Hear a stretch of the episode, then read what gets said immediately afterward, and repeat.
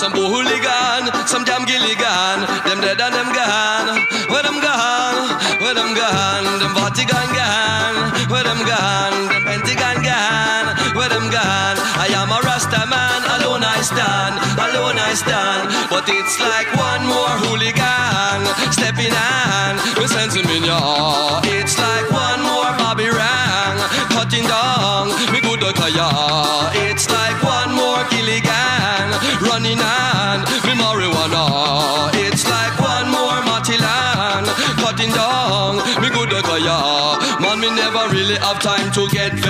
Man never sleep and the good can't rest. They brainwash man fi wear a bulletproof vest. Like them never have God hot in them chest. And everywhere I turn, I wonder what happen next. All over human rights and them get me perplexed. All we want cool and relax and flex. And all Babylon want invade me nest. It's like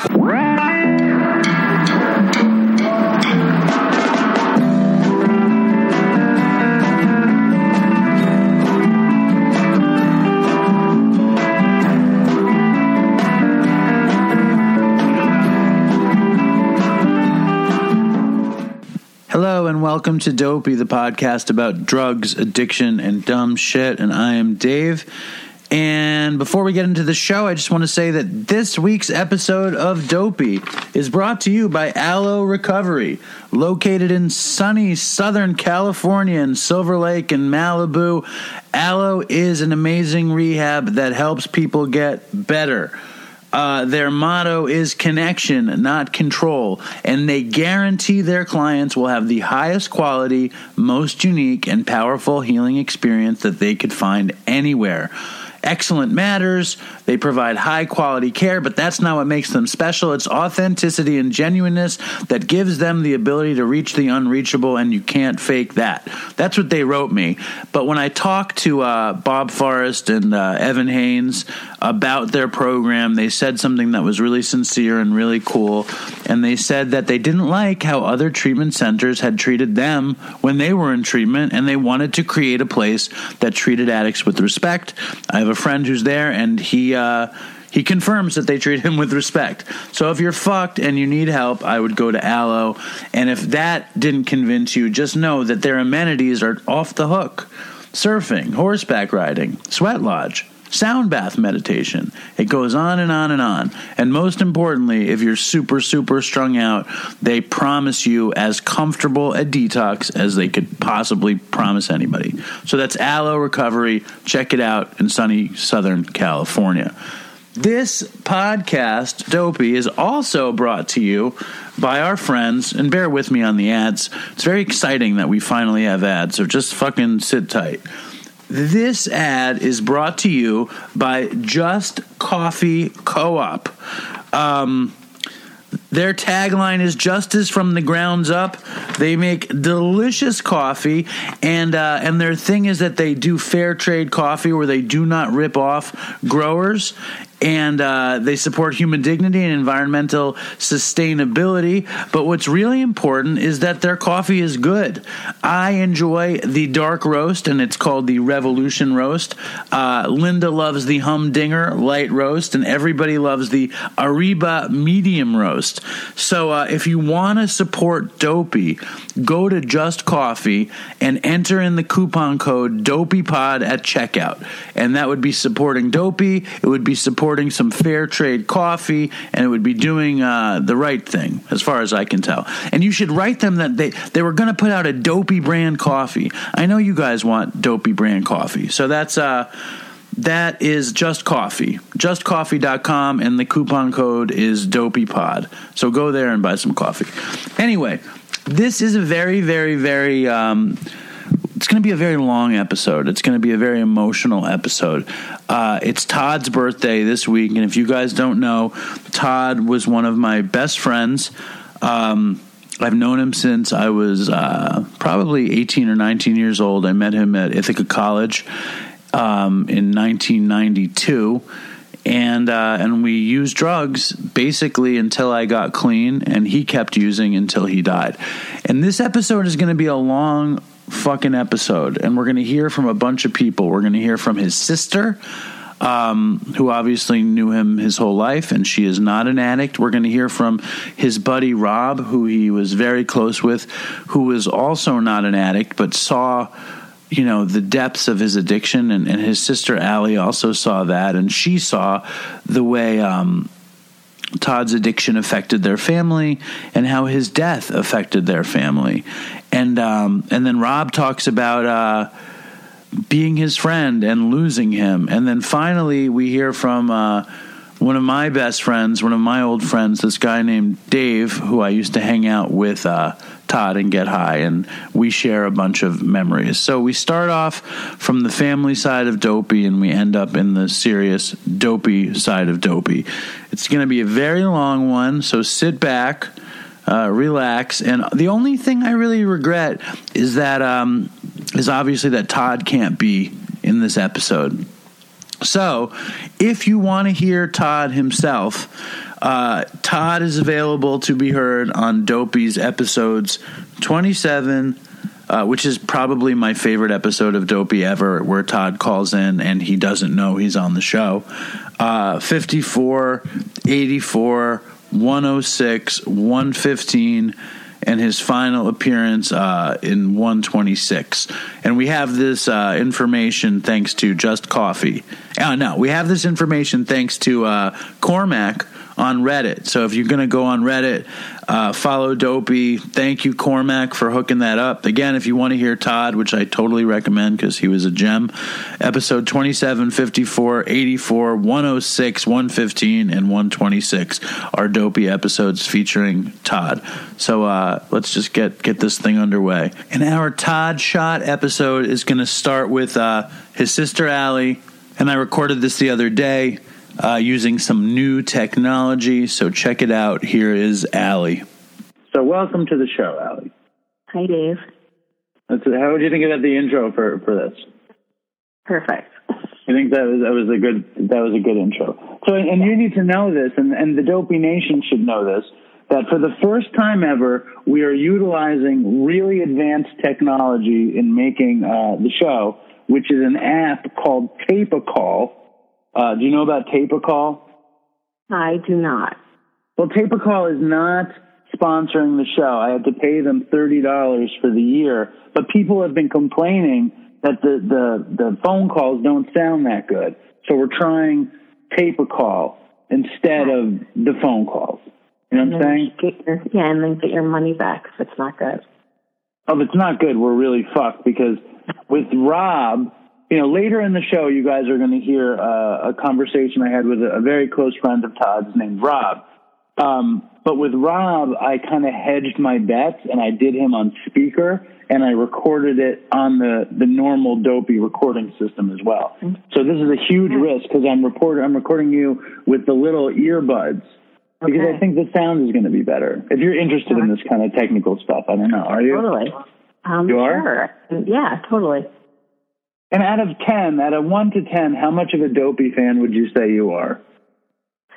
Okay, so I mean, like, I'm a new dopey fan. So, I mean, I'm definitely like up there, like a, you know, like an 8 to 10. I, I need to commit myself a little bit more. I, I, I'd give you more of the 5, 6 range, but I'm comfortable with that. I'm totally comfortable with that. And have you I mean, heard any? Have you heard any of the Todd episodes? I have. You know, it was like it was kind of like a secret podcast. Like Todd never really told me the name of it because I think he didn't want me to listen to it. So what did he say? What did he say? He'd be like, "Oh, you know, I'm just gonna go and like help Dave out with this podcast," and I'd be like, "Okay, like, well, what's the name of it?" Well, you know, we're working on it. But I mean, you were already like years in. I think. he would say we're working on the name of it. Yeah, like you were working on all of it, but no, well, the, it was already there. The funny thing about Todd and Dopey is that when uh, when Chris and I started Dopey, it was just very very obvious to me that for me the show was like basically about Todd um, because I had used drugs with Todd more than anybody, and uh, and Todd had the exact same sense of humor that Chris and I did for the most part. With uh, with these tragic, terrible drug stories. Although me and Todd had gotten into a bunch of situations that I thought were just the funniest thing ever, and he wouldn't want to talk about it ever again. you know what I mean? Like, yeah, uh, I mean, I I think there was like a time when I actually didn't even like let the two of you like around each other. Like when you came cross country and you showed up at my parents' house, I think I like immediately got rid of you. well, that was that was insanity. I, I came home. To, why don't you tell the story? Remember I mean, that story? I I don't remember like all of it, but I remember you guys were driving cross country. I think you got in trouble like the entire way. Like I, I like every other day. I think Todd was calling me and asking me for money for, for something. Yeah, we. I think we got. I think we got busted four times on that trip. Yeah. And then and I and my parents were away. 'cause My parents were always away whenever Todd got into trouble. Like every time my parents went away, I was like always waiting for that phone call from, you know, Todd. And then I, I remember you guys like just got back and I was like, all right, time for Dave to go.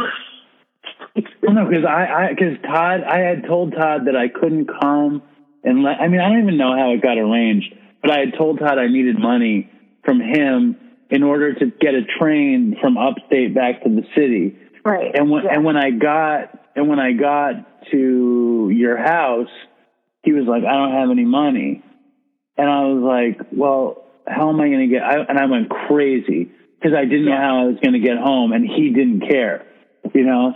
So like I went, I went insane, and Yeah. uh, and uh, and I remember I think we left a message on your phone where we were just screaming at each other. And uh, and the same thing happened with my parents, but you wound up showing up and giving me, I think it was like forty five dollars to get a bus or a train home. yeah, to get the train home. Yeah. Yeah. Totally. Yeah. Anyway, so um, so yeah, so I mean, like I think the show, the origin of the show, had a ton to do with Todd, and I know that when we were making the show, I only wanted uh, Todd to come on the show, and when he did, like um, I got great satisfaction out of it because I loved your brother, and I, and I loved the stupid shit that we did together, and um, and just laughing about stuff, but. Um, you obviously knew your brother a lot longer than I did. Um, When do you think you first started seeing uh, that nature in him, the addicty nature? I mean, I definitely think that, um, I mean, I don't really know exactly when it really all started, but I would say by the time he was in high school, I mean, I think he was definitely like smoking pot or um, hash or I don't know, whatever people did, you know, back in the 90s, but I think, I think he was more smoked like, pot. And, I think he smoked pot and hash yeah. And then I, I think and college, resin. Todd was a Right. big resin smoker. Anyway, continue. I mean, he was always like a cigarette smoker. And then I think in college, I think college was when he first got into trouble for drugs. I think it was, um, like his roommate turned him in for having like, um, 199 hits of acid. yeah, acid in his freezer.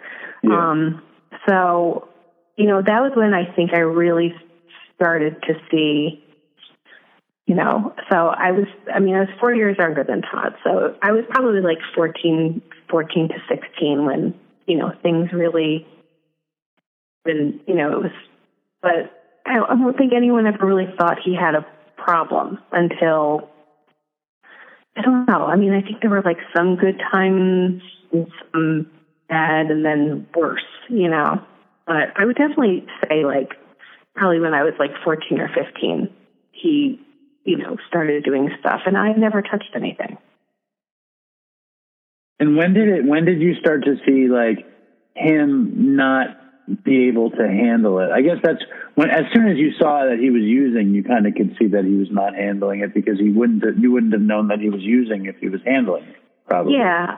I mean, I think he held it, you know, I don't remember like his his years of living in LA where he actually like had a job and it was like a good job for a while. I mean, I think he had a job. Um I, I mean, I think he was like okay then. And then after, you know, like a relationship broke up, I think that's when I really noticed that he really started to go bad. Was after one of those relationships? Yeah, like one of his relationships in California. Right. Right? I mean, I feel like that's when it kind of started to really. No, I mean, I mean, I think he had he had developed a heroin habit in Manhattan uh, before he ever went to California, and then he left Manhattan yeah. and a coke habit too. He was he yeah. loved coke in the beginning, and then he loved heroin, and then he moved yeah. to Los Angeles and he hooked up with that woman Johanna. Right. Um, and then she, when she she broke up with him, it wrecked him. But he was already a total drug addict. Yeah. You know, I mean, they would they took a ton of drugs together, and every. I mean, Todd was Todd was a, a total drug addict. Um, uh, I mean, before I think he ever took a really addictive substance, he was a, a total drug addict. Yeah. That's just how he mm-hmm. was. Right. Um, and uh, and when do you think uh, it, it, when do you think it started to impact your family? I mean, I definitely think it impacted my family from the first time he got into trouble in college. I mean, it was like he got kicked out of college, he got into trouble, you know, he needed a lawyer to get out of trouble. He maybe like 20, I want to say. Like he was maybe there for not even maybe, maybe a year. Um, and then, you know, and then it was like, well, what do we do with him? It was, it was always, um, it was always stressful. Like it was, you know, I feel like it was an always stressful situation. Like, you know, what to do, how to help, you know, how would he act uh, in those situations? Like he didn't care. So it wasn't stressful for him. No, it, it wasn't stressful for him at all. No, right. like he would always be like, "It's all good. It's all good. You know, it's all fine." Right. You know, I don't. He was just he was always just so laid back about everything, which I think is what always, you know, drove my parents crazy because my mother is not laid back. So. And did it drive you crazy that whole thing, or you didn't know that the impact it was what was going on? No, I mean, I think I was like too young. I, I mean, I think like, I mean, his like, you know, whatever he was doing, I kind of just thought like, he's a boy, he's young. It's just like a phase, maybe, you know, I don't know. I mean, he was like in his twenties. Like that's when, you know, people boys will be boys kind of thing. Boys, right. yeah, like boys are stupid. Like, you know, um, but I don't know. I would say like it. I would say it really kind of started to like really affect me when I was maybe like mid twenties and he was like thirty because it was like he really wasn't there. Like he was there, but he wasn't there. You know? Explain.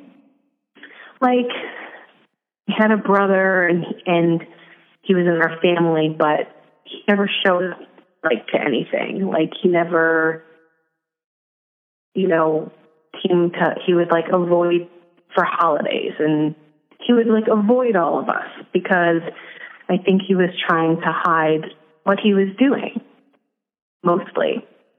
Right. Or he you wanted know? to stay high and he didn't want to deal with it. Right. Yeah. You know. And you guys, I mean, and, and like, when did you really start to? So you you would say when you were in your, you know, early twenties and he was in his early. Mm-hmm. How how much older is Tom than you? Four years. So he when he was in his early thirties and you were in your mid twenties is when is mm-hmm. when you really started to notice it. Mm-hmm.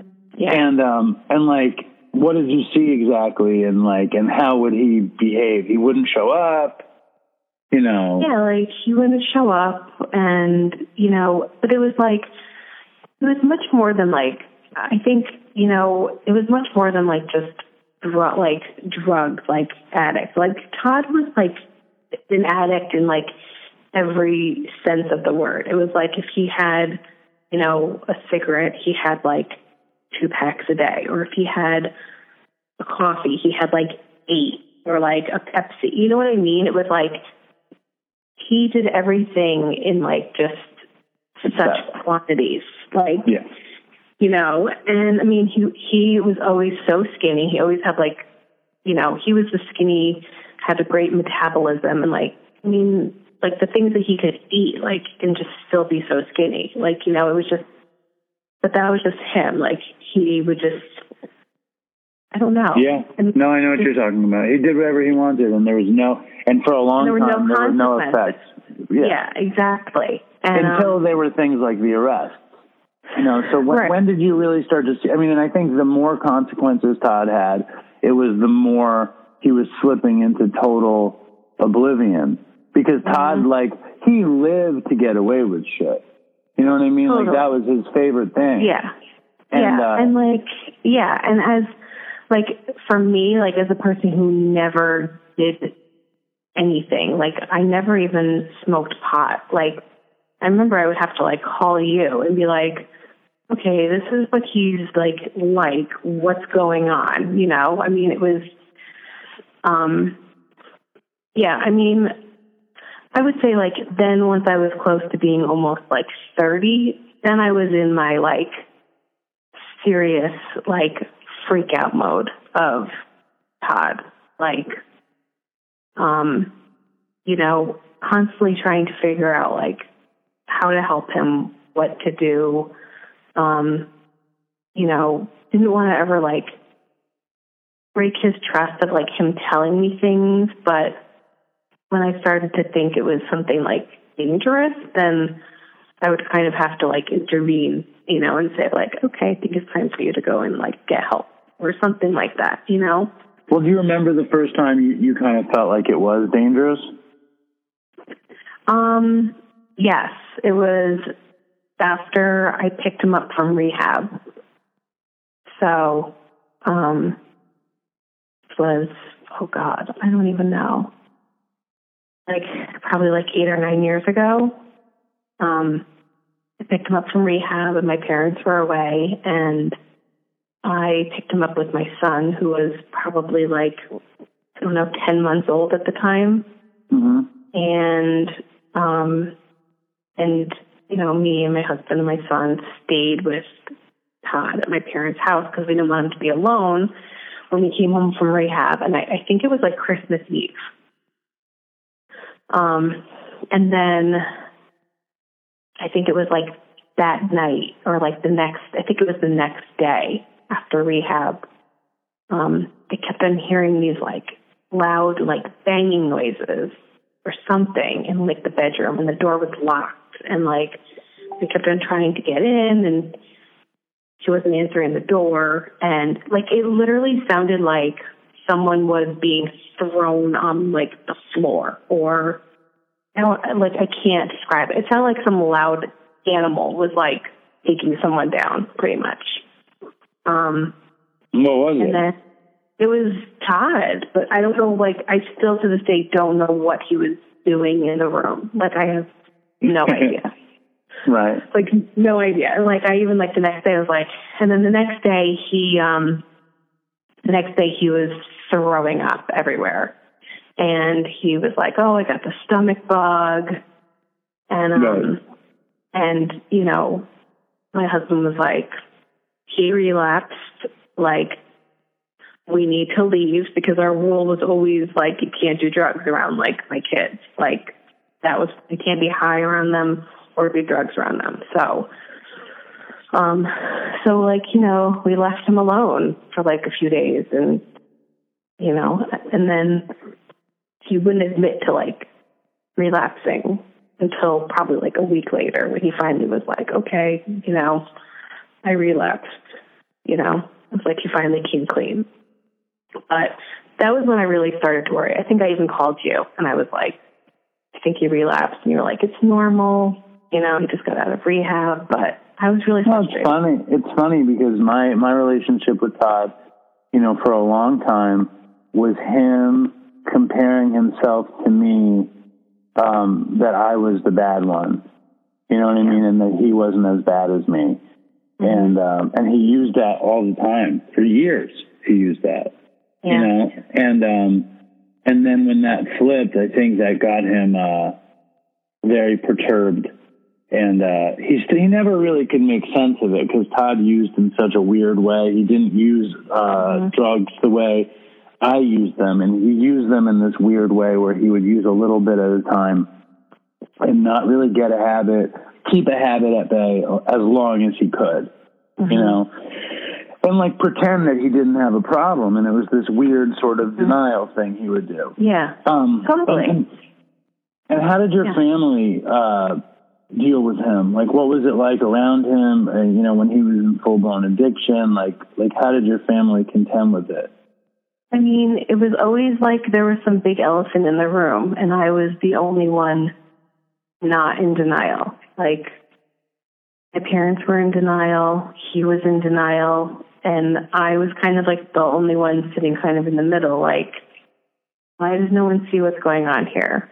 Right. The But- sky is falling. Why don't you see it? And they're just like, Yeah. oh, pass the waffles, whatever. But like, you know, like Todd was charming and he was manipulative and um he was very close with my mom and he was you know, Todd was like her affectionate child. Like, you know, he he you know, she she wanted to believe everything he always said.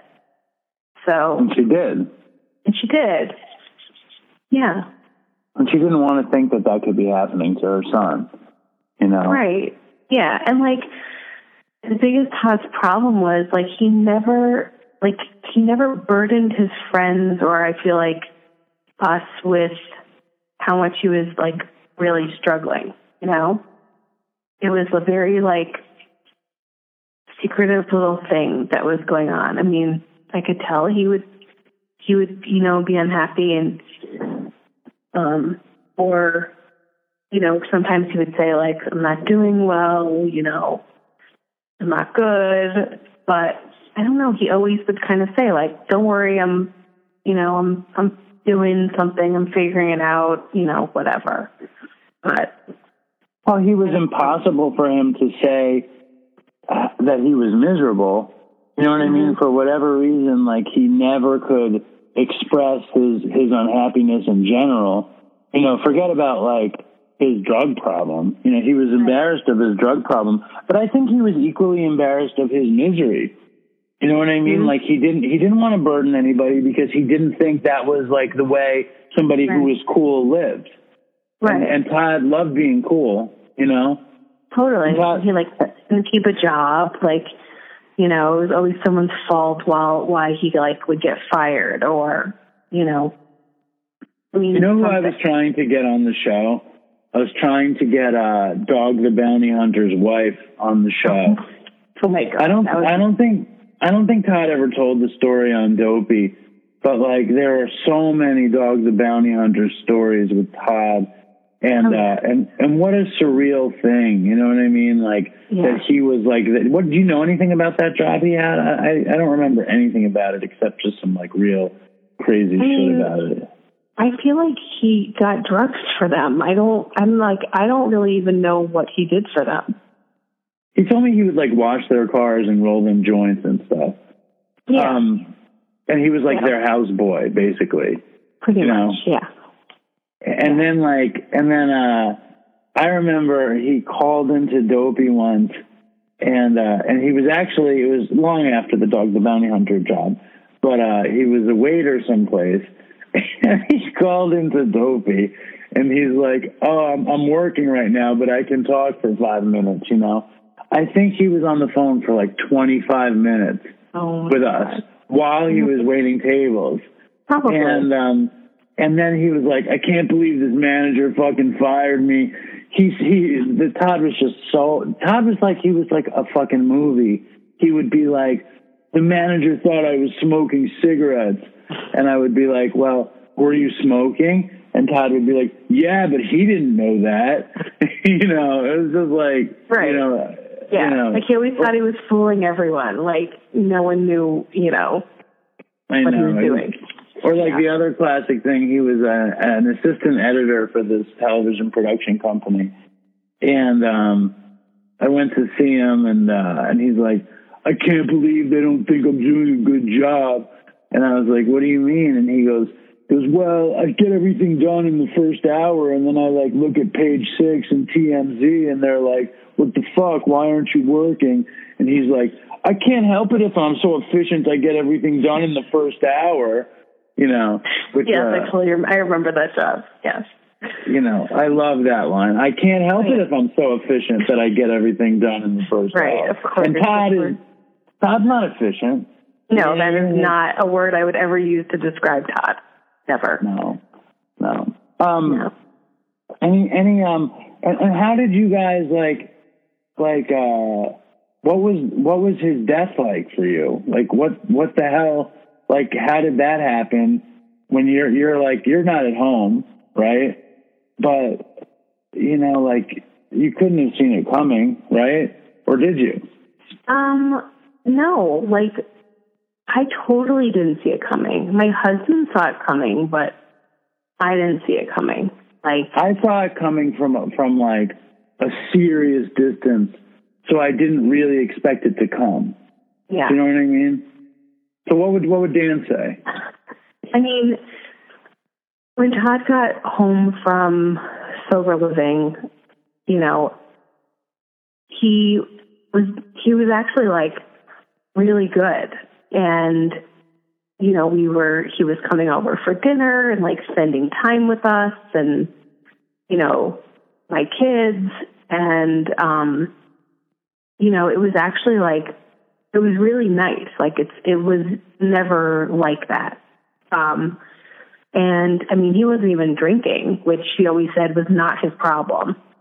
Um, so, you know, I mean, it was like he wasn't even he wasn't smoking pot around us. He wasn't drinking around us. So, I mean, he totally like had me fooled.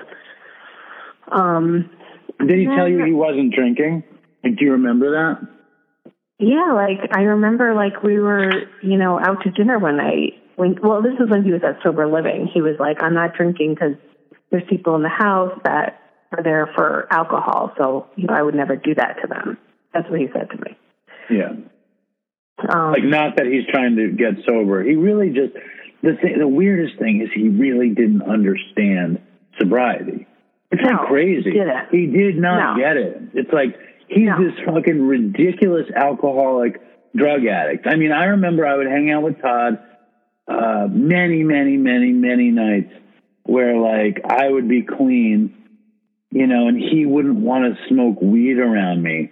So he would come over with these Budweiser tall boys, like four of them or something, and he'd come to the apartment and he'd be drinking all this beer and he'd be like, "Yeah, but I don't really like it," you know. But like, but like, yeah, like he would always say it wasn't his problem, but like meanwhile, like I remember the first when I picked him up from, you know, rehab eight or nine years ago. Like the first thing we did was we went out to lunch and he ordered a beer, and I was like, um, didn't you just like get out of rehab? And he's like, yeah, but alcohol's not my problem, and I'm like, okay. And I think that's like, an amazing point, to be honest with you, Allie. I mean, I think that's an amazing piece of It is because it was like everything is your problem. It like leads to, you know, something else. But he just he never saw that. Well, it's denial. You know, denial Yeah. is a big problem, and Yeah. um, and and it's true. Like, and I think a lot of people uh have that situation going on where they're where they're heroin addicts or meth addicts or coke addicts, and they and they think they can drink or smoke weed. Right. But it's like the truth is that anybody can do whatever they want. It's it's Right. it's like I mean I I listened to um I don't remember why, but I recently listened to um an old dopey episode and Chris said that basically he's like a stove constantly running gas and the second he puts a mind or mood altering substance into him, he's lighting the pilot light. So mm-hmm. everything's ready to combust. And that's Right. the way addicts are mostly built. And I mean, like, I know a lot of people can get by, you know, just doing one thing or another thing mm-hmm. until they can't. And that's what happened to Todd. Totally. You know? Yeah, because I mean, he really like he was for the first time in you know twenty years. Like he wasn't mumbling. Like I Right. could understand what he was saying. Um, and then he started to avoid me, which um, is always like worrisome to me because, you know, he always could fool my mom and dad a little bit more, but like me, you know, he, when he stopped coming around because like, I mean, the one thing that Todd kind of respected, I guess, was like not to be high like around my children or Right. come with like you can't have drugs in, in my house or whatever. So he just then wouldn't come over. Or he would make an excuse like not to hang out. I mean, I, I think I asked him like a million times to hang out in the last few weeks and then he always had like an excuse, Right. I would say. So you Oh, it's crazy. It's crazy. Like I can get all caught up in talking about Todd like he's away. You know what I Yeah. mean? Like still. Right. Um like all this stuff, it's like a preamble to the fact that he's gone, right. you know, and he's not coming back. And um, hmm you know, like uh how are you doing with that?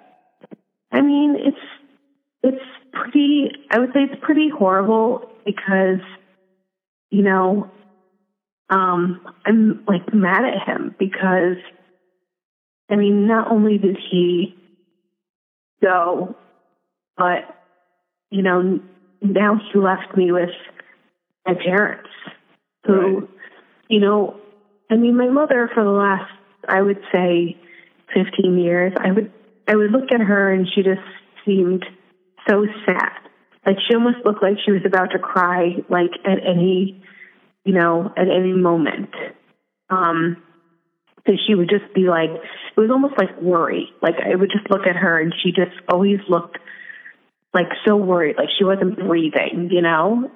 And and now it's like I don't see worry. I just see she's just, you know, she's not the person or, you know, the mother that I had.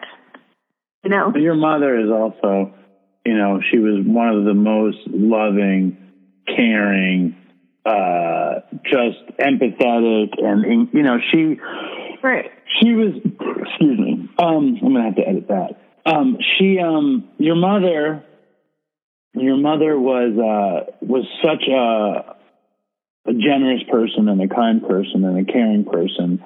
Um, and she always would would believe the best in in Todd and in anybody. Right. And she was like, I'm not saying my mother isn't a caring and nice person, but my mom was like very different than your mom. They were similar in that they were these Jewish yenta types, but my mom wouldn't believe something good. My mom would Right. assume the worst, and your mom would believe every No, fucking piece of bullshit.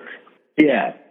Um, Right, which drove me crazy because I'd be like, "Mom, seriously? Like, really? Like, you know?" But you know, yeah, she. I don't know. She just always. um I don't know. She just. I mean, she worried, and but you know, she's just not. She's not like. I think that's um the thing that people who like you know, do drugs, they don't realize like when they do that, like what they leave behind or what they can leave behind. You know, and so, what are you saying that got left behind? I mean, I don't have the same mother. I Right. mean, I have like a, a before Todd mother and like an after Todd mother. You know, Right. She's just, you know, totally, totally, totally, totally damaged from it. totally. And uh, and then the question is how how much can she recover? You know, because I know I know like um, you know um, I'm putting together some ideas for Dopey. You know what I mean, like this and that, and I'm going through music for the show, Yeah. right? And I'll listen to a song, and uh, and I'll just think of Todd yeah, and uh, and breakdown. You know, and Yeah. not just my friend. You know, we're talking about her son. right. You know, so like how so how is she how is she acting? How is the family now? I mean, Like how is she- she acting? she's like i mean she's she's coping but You know, I mean, she cries every day, and Does she still? yeah, and I think she, you know, wonders like, you know, did he love me? Did he love us? Like, but you know, how could he do this stuff? Right. You know, you know, it's just such like she can't like understand it. You know how if it's kind of like when I don't know when someone like I would say like commits suicide. It's like if they loved you, how could they do that to you? You know, it's like I don't think she.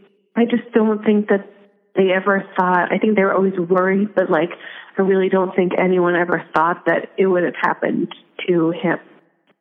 You know, I mean, his friends, his, you know, I just don't think anyone really thought it could actually happen.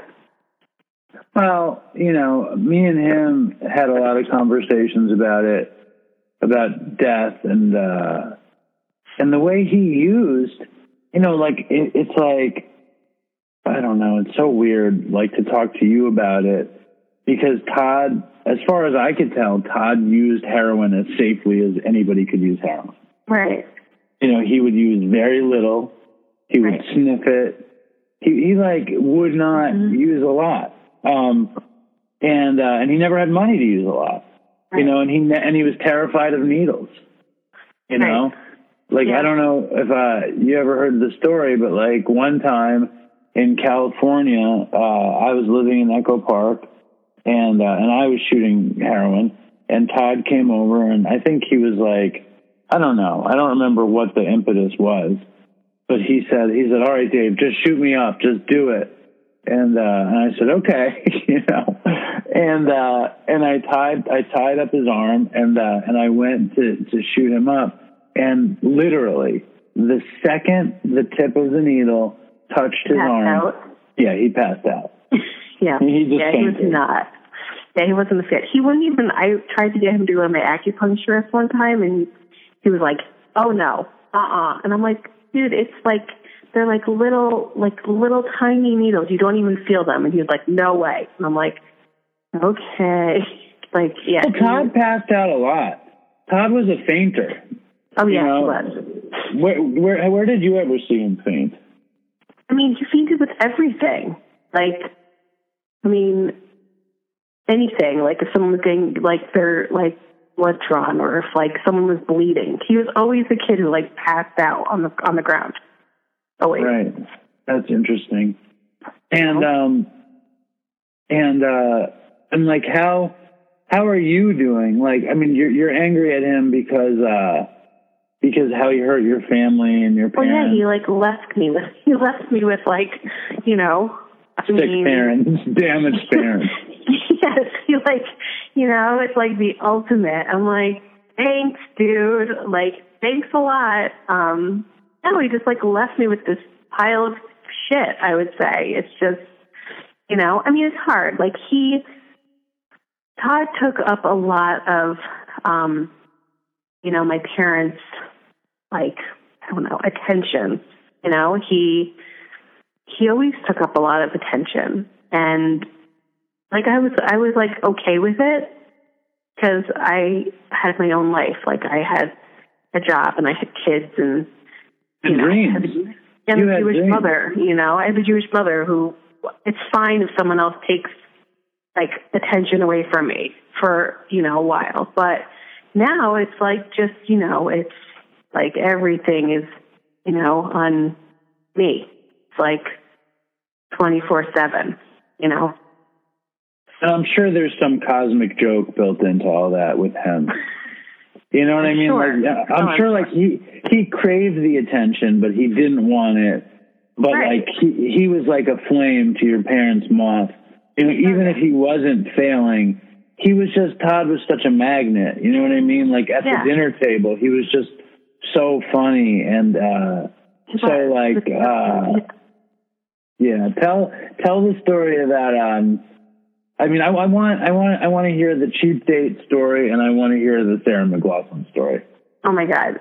So Todd is like I mean, I don't know if you ever experienced it, but Todd is like the most, he was the most expensive person to ever take out to dinner. Like, no matter where you went, like, I mean, if me and Dan went out for like Thai food, it would be like, you know, $25 for the two of us, for like a pad thai whatever. I mean, they don't drink, like, you know, nothing. And like, you know, we went out with Todd one night and, you know, he ordered like some humongous, like, warm sake, probably two of them, I would say. And then, you know, orders like the seared tuna and then like sushi and like whatever. I mean, literally our dinner was like a hundred, it was like a hundred dollars. Like it was me and Dan was like 25 and he was like 75 bucks on. If you and if you ever said anything to him, because I'm cheap, you know what I mean. Like I would go out him, I wouldn't have any money, and I like Oh, yeah. didn't drink. He'd be I'd like, what? Yeah, he'd be like, "What?" He'd go, "What?" He's What? like, I, "I can't have a nice meal." Like, "What?" Right. You know, and he was Yeah. like, he would be so funny. Oh yeah, I mean, And- like we went, and- like it's yeah, it's just, but it was like it was like always it was actually like the joke. I mean, we can't we don't joke about it anymore. Maybe like in a few years we'll be able to, but it was always like when you know my parents would come with us like to the Cape for the summer so that like we could have a babysitter to go out or something. And every year we would always joke like, "Oh, should we ask Todd, you know, to come with us?" And my my mom would be like, "What are you crazy? Who ordered like a lobster roll at every meal? It'd be like five hundred dollars, you know, a day just to like Feed him. know, just to feed him and like Yeah. and I mean we went to St. Martin like years ago and we went to like barbecue joint where like everyone ordered like ribs or chicken or whatever and like there's Todd ordering like the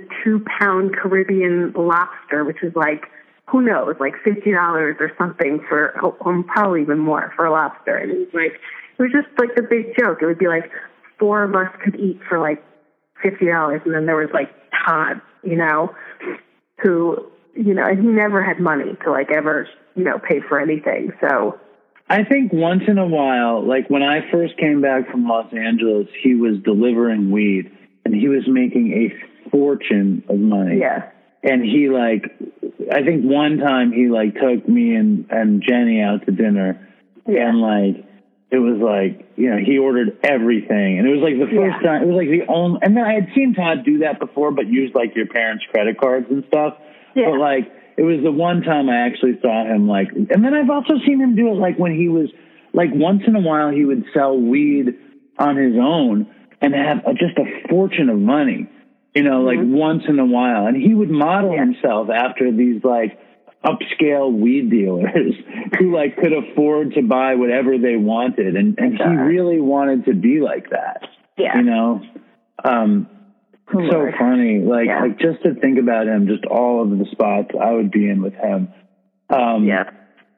But uh, tell the Sarah McLaughlin story.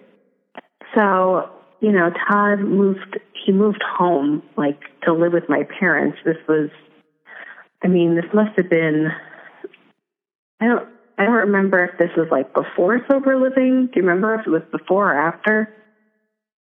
It's kind of think the last. both. I think both. Yeah. I think he lived there before and after. All right, so he like moved home and he, you know, just went to do his typical thing of like getting a restaurant job and he actually got this, you know, restaurant job with this nice place.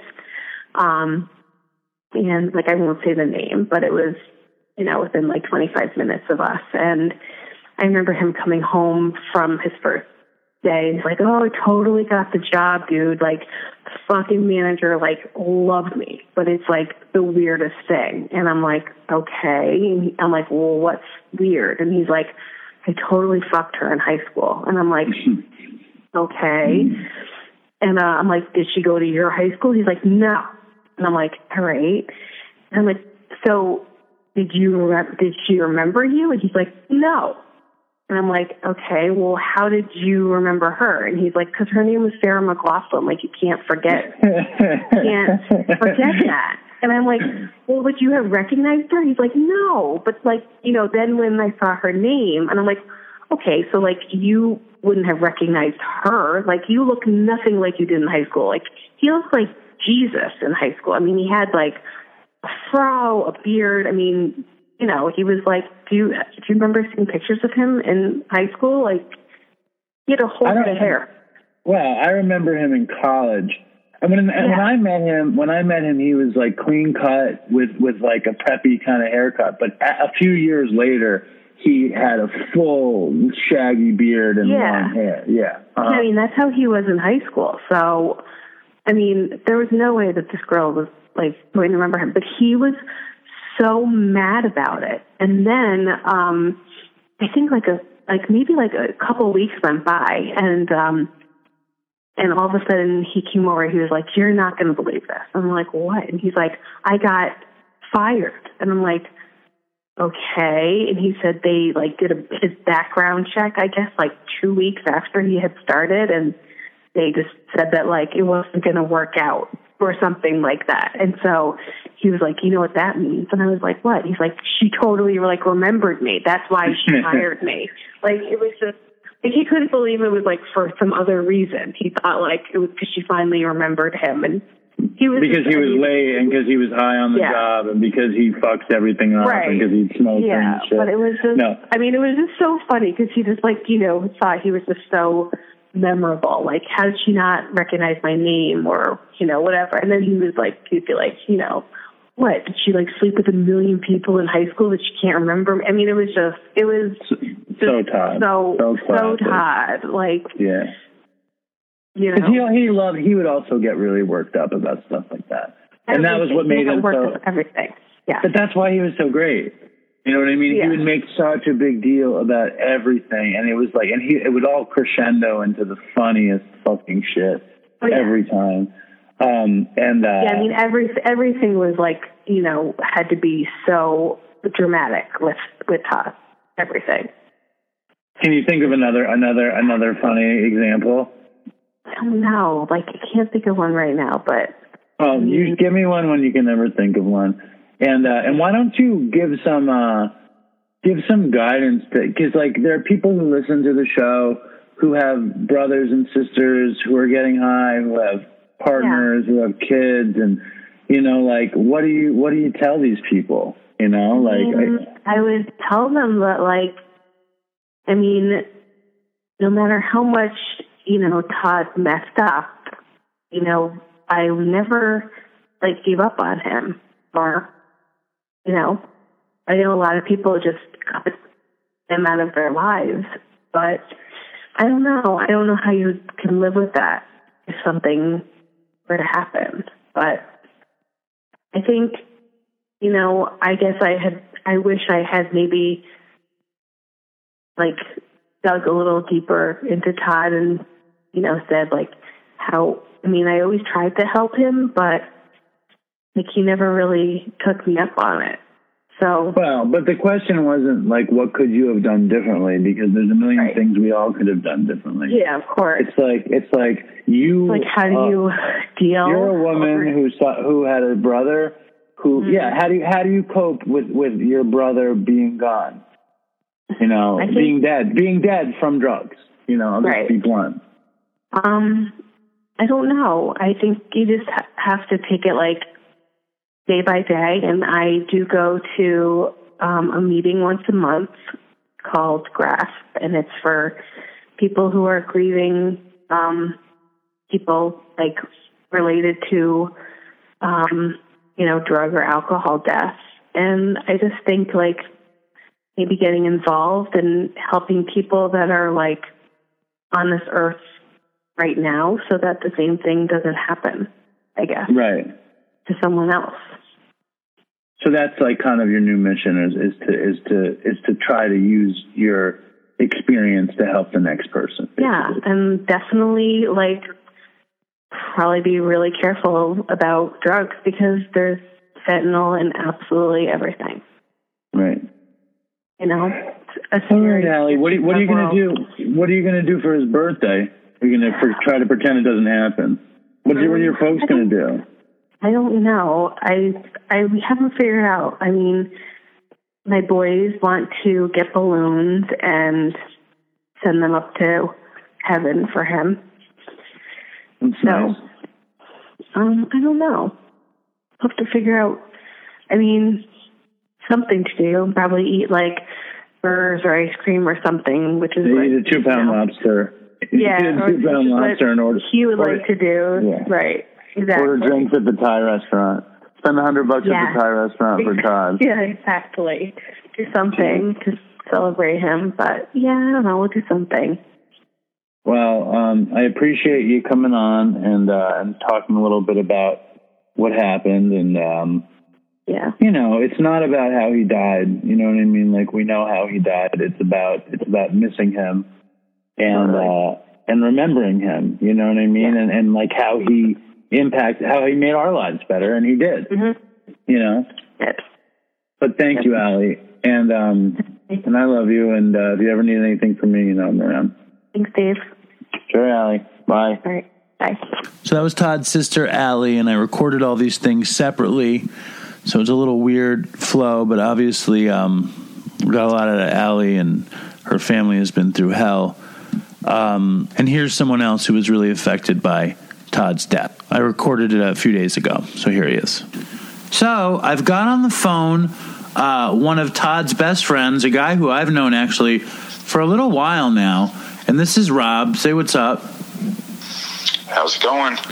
And you listen to a little bit of Dopey here and there, right? Yeah, I, I do. Um, I, s- I listened to the Artie episode. Uh huh. Uh, I listened to the. I listened to your special on uh, the American Life, Right, And right. then I heard part of uh, part of another one, and then um, the only re- the only reason, honestly, and I don't think I've ever spoken to you about this. Um, the reason why I never listened to it. Um, and my friends do, um, who you know, Ryan and Vince, and who are, you know, some Todd's very close friends. They listen to it all the time. Um, I guess I don't have that in me because I knew what it was going to be about. Um, at least the things about Todd, and you know, I I didn't have that relationship with Todd of the drug side. Besides, you know, the weed and the Phish tour and, and, and that sort of stuff, but I didn't have the the heroin side. Um, so to me, that wasn't anything that, that I knew or, or really wanted to know. Um, Right. You didn't. You also didn't use with Todd like like uh, hardcore addict wise. You know what I mean? You were around Todd when he smoked crazy bud, and like you never took pills with him. And did you ever trip with him? Uh, maybe once back, like at Sugarbush for a Phish show in like '95 or '94. so, Let's let's back up though. You let- why don't you talk about like uh, where did you meet Todd and and and how did you know Todd? yeah, so Todd was a year older than me. We grew up in the same town. I always knew of Todd. You know, we kind of ran in similar circles. Um, but one summer going into my senior year, and I think he was going to Ithaca because he was a year older. We actually met at a party, and like he was, you know, kind of crazy guy, life of the party, and uh, he was this, you know, short dude who had this, you know, he was like his hairy chest. He's out in the backyard with like, you know, jumping in the pool, and like he had no care in the world. But he was like he was what he was. He's what everybody know, knew him as. You know, he was the life of the party. He was a fun, fun guy, and we would always, you know, after that we just became really, really good friends. Like all of a sudden, like after that night, it was really strange. Like he was going off to college, but that whole summer, he and I and, and a few other guys hung out, and you know, we kind of like started a band, and um, you know, it was it was kind of cool hanging out with. Cause I went to this Catholic military school, and it sucked. But hanging out with these other guys who were, you know, in you know in this band and like they seemed like they were like kind of cool guys and I'm like I knew none of that because I was at this lame ass school. You right, know? and they were like So- super free and easy, sort of hippie exactly, types. Right. totally. And I was, you know, I was that wasn't my sort of thing, but uh, yeah. And so then, you know, we've been, you know, I would say he's one of my best friends for the last, you know, twenty five years. Exactly. And um, and me too. And uh, and I think that you and I like a weird thing about us is like we would be with Todd when the other one wasn't. You know what I mean? Like That's totally, yeah, totally true. Yeah, it was his city life and then his suburban life, you know, and, and that's what it was. Like when he wasn't up here, I knew he was going to be down there hanging out with you guys. So yeah, totally. What a mess, though, man. And I know that, like, you know, you you saw his decline over the years. You know, and he was he was on the West Coast, obviously, so you didn't know when. And, and he also like loved to lie about what was going on. He also didn't think that you would be you specifically would be able to handle the serious, hardcore, you know, drugs because he knew that wasn't your thing. Like when did when did it start to become clear to you what was going on with him? So uh, when he was out in LA, he came home and uh, we went out to um, went out to see this band, and uh, I went over to his parents' house where he was staying. I think he was, you know, going to be going back out to out to LA, and he was like emaciated. He looked he looked like shit, and you know that was the first time I had ever sort of knew that that he had alluded to it basically at that point. And that was the first time I saw it. Then he came home from from uh, California, and he was actually living with me for two years, um, and it was fine. You know, I I wasn't married, didn't have kids at that point, and you know, I had this house, so I was like, you know, it's cool. It'd be fun. Todd's going to be here. We'll, you know, we'll do what we do, and you know, as soon as he got up here, you know, I'm in, you know, outside of of uh, you know Albany, outside of Saratoga, and I always, you know, I always found it so incredible with Todd. He could sniff out drugs from anybody, and so one one day I was in my basement that he and I and this other guy had used to, you know, we jam and everything, and I was it was furnished, so I was cleaning everything, and I moved the couch, and there was a whole bag of needles and like a spoon, and obviously the first thing that comes to my mind is that's Todd. That's Todd shit. I'm fucking furious. I'm fu- I can't believe he brought this shit into my house. And you know this is this is probably 14 years ago. This so this is way before heroin is this thing that's on everybody's mind. And so I was fucking like furious with him. And I brought it up to him and he's like, That's not mine. That's the other dude who was in the band.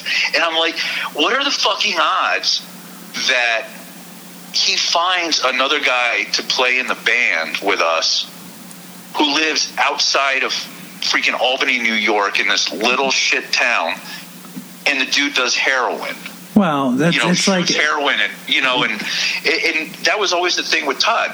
He would, you know, he he would find like if I had Ativan or something in the house, you know, he he could find it. He could find it in my car. You know, it was crazy. But I, you know, but I don't know that lifestyle. I don't know the the lifestyle of somebody who who's an addict who who uses like that. So yeah, he, so he that, that was yeah that was you know just going back to your question on that that's where it sort of I, I started seeing it. Um, and then and then he moved down he you know after a couple of years living there he moved down to the city which you know uh, you know some some people say you know some of my friends go oh that was the worst thing for him. But you want to know what? Uh, was it? I mean he he he died up here. Right. died, you know, at his parents' house. So It was a miracle that he didn't die in his parents' apartment. It was like there's no reason that he there, there's no rhyme or reason to when uh, he was going to die. You know, and, and I, I mean like, and uh, Well, I never thought he would because he to me, he he was he was Keith Richards, man. That dude, we would always joke about that. That he could do more drugs than I mean. Look, you know, I'm not a big drug guy. I'll, you know, I'll puff now and again, and you know, I drink, but I, you know, that sort of thing. It was amazing the amount that he could consume, and so I always thought he he would be fine. And I think he would have been, honestly, if it wasn't. I mean, maybe I, I could be wrong, but if it wasn't for you know the fentanyl, um, I think that maybe he would have just kept going, and it would have been an issue and a problem, and you know something would have happened eventually, obviously, but not not at the rate that it did. Well, I know. I don't know if you remember this, but over. I mean, over the years, you and I talked a bunch because um, I would get clean, and then I would decide I was very worried about Todd, and we would talk about it.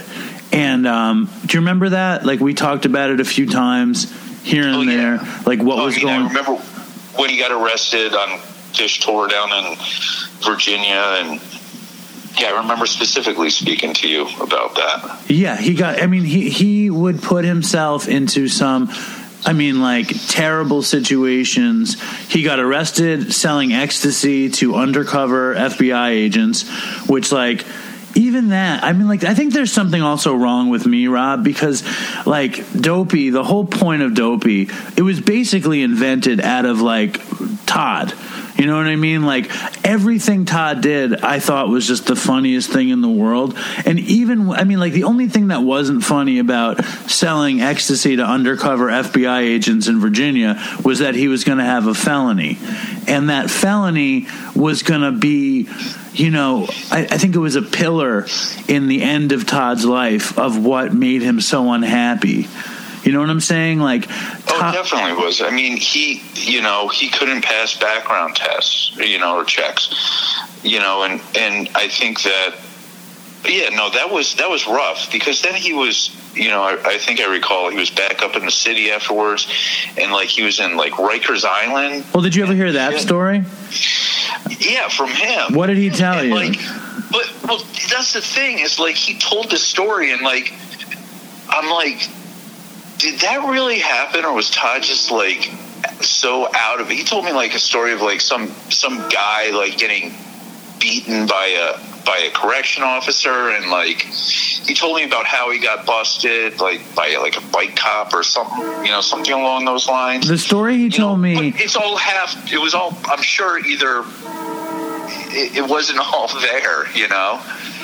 Oh yeah, but he also he knew his audience. You know, he told me a story that he was on the Lower East Side, like to get methadone or something, and he was on his bike on the sidewalk, and he had heroin in his pocket, and he Yeah. got a ticket for having a bike on the sidewalk, and they busted him because he had the heroin in his pocket, and he Yeah, went to was- he went to Rikers. He went into full blown withdrawal at Rikers, and he saw somebody die at Rikers. Yeah, yeah. So that's exactly what what I heard. So it was actually the same story. I just you know can't re- recall it Wow. as well as you. But yeah. Well, I thought that when he went to Rikers, it could be a good thing for him because, like, maybe it would be something that finally scared him. You know, because Todd got away with so much shit in his life. He was mm-hmm. he would always get away with shit. And um, and I thought here he wasn't getting away with shit. And then my ex girlfriend stepped in and found him and bailed him out out of nowhere, you know, which was good. I mean, he shouldn't, you know. The the point is though, when he came out of there, and then he couldn't hold a job together, like, you know, he just he didn't want to live. But this is not the point was not to be sad. The point was to celebrate the the i mean because todd was like for my money he was like one of the most fun people i ever knew. And um and he, his him in him personally he was like a drug. You hung out with todd and you felt good because he was full of so much joy and life. And um you know, do can you can you give me any like classic ridiculous story uh, from your relationship with him? I, honestly, you know, you you had you know, a little behind the scenes. You had asked me to come up with something, and like, it was. I feel like, I mean, there's a million because of the fact that, but I would have to like sit down and like kind of come up with like a way to like tell this story. But I'm like sort of looking at it, and and I apologize if this isn't, you know, I look at it like Todd. It, at the end, you know, and now it's been at this point it's been I think ten months, which is crazy. Yeah. Um, you know, I, I still have these amazing, amazing memories of him, and and my wife. I think she. I think Todd was her favorite person. I and I think it, it really hit her hard when when he passed. And I don't mean to be morose on this and you know be a little bit down on this, but Be remember no, Rob, it's fine. It's that's It- one of our best friends died. You know, you can be however Yeah, you want to be. so we had I think really why a few reasons why it just hit hard for her and I can sort of you know see it from her view and maybe this will make sense to to the people listening is that we had in uh, just a year ago, April April twelfth, we had our first and only daughter after trying really hard for a long time, and you know Todd was around her so much The baby. in the two months yeah in the two months. And we have this amazing picture up at lake george of him holding um, holding her. And it just seemed like he was really happy around her. And um, we were you know me and my at that point fiance now wife we're, we're just about to get married you know a mo- less than a month after um, he died and I think for the probably the first two or three weeks after he passed, it was hard not associating Todd with my new daughter. And seeing that and having just look having a sad feeling because I couldn't get him out of my mind and my wife Jen, she would be crying, and she would. I'd wake up in the morning and hear her cry, and but at the same time, we had this beautiful new baby, and we were going to get married, and I think that you know that's what just made it so much harder was that these these were like two things the wedding. He was the first person who sent an rsvp he was like so psyched for the wedding. And it was it was it was hard. And you know you look everybody who who listens knows the stories from Todd and Todd can tell a story way the hell better than I can. Um, but maybe the thing that that he can't couldn't do as well was really you know discuss what hurt him because he, he didn't do that too often with me. Um, and i was probably one of his best friends. I mean i i would imagine you know me yourself sean um, and i didn't hear that stuff. And that was you know partially an issue. So yeah i could sit here and tell you like a funny story or something like that. But to me when i get the call from allison uh, Allison's uh, husband, Todd's sister's husband, um, and I saw it come up Allison Curry on, on my phone. I just, you know, figured, oh, Todd, you know, maybe he's in the hospital or something. And it was her husband, and he just bluntly said that Todd died. And I've I've never reacted like like I did at that point. It was it was a mix between shock and just complete and utter sadness. It wasn't anger. It wasn't any of that. It was just, it was just pure sadness that this guy that brought me so much joy for 25 years Yeah. um, he I, was not. That was the hardest thing to, to grasp was just that he's he's not going to be around anymore. Um, and Jen still says to me, "I miss Todd. I miss Todd." And it, you know, you know, because I'm sure I know you. You, I believe you lost your mom. You know that it gets a little bit easier as the months go on, and it has. Um, but when I think about it, um, it's not great. No, no. Um, but luckily, our you know our minds are built so that we can't luckily fixate on these things, and we can then you know move on and look at our daughter and smile again and, and things like that. But it doesn't make it any less hard when you know I have this conversation and you know I can I can do it now without crying, which is good. Right. It was really really tough, but you know. Uh, you called me to tell me that he died, um, and I had a kind of similar. Um, I don't know. I had a weird situation. I was in the kitchen in our house with Linda and uh, Nora and the baby, and we were giving the baby a bath. And um, and you called me, and uh, and I showed Linda, you know, that it was you. And Linda said, "I think something bad happened," and I. I just kind of I didn't know that Todd was dead, but I knew that we were getting close to that place. You know what I'm saying? Like I just kind of you know, Todd lived like Todd didn't want to live. You know, he told me that straight up to my face. I couldn't even believe it when he told me that. Um, but when you told me he had died, you know, I couldn't accept it. You know, um, I was angry at his parents and whatever. I just I went into a weird denial kind of thing, and then I sat in the backyard and I cried, you know, hysterically and my daughter saw me crying. And it was I think it was the first time she ever saw me cry, and um, she said I looked like a monkey, uh, but I couldn't stop crying, you know. And uh, and, and you know, six weeks later, my Chris died, and um, and it was just like I couldn't even believe it. Um, and uh, and at this point in my life, um, I don't. I, I cry for both of them Rob. You know, I do here and there. Uh, but with Todd, like it could be a song.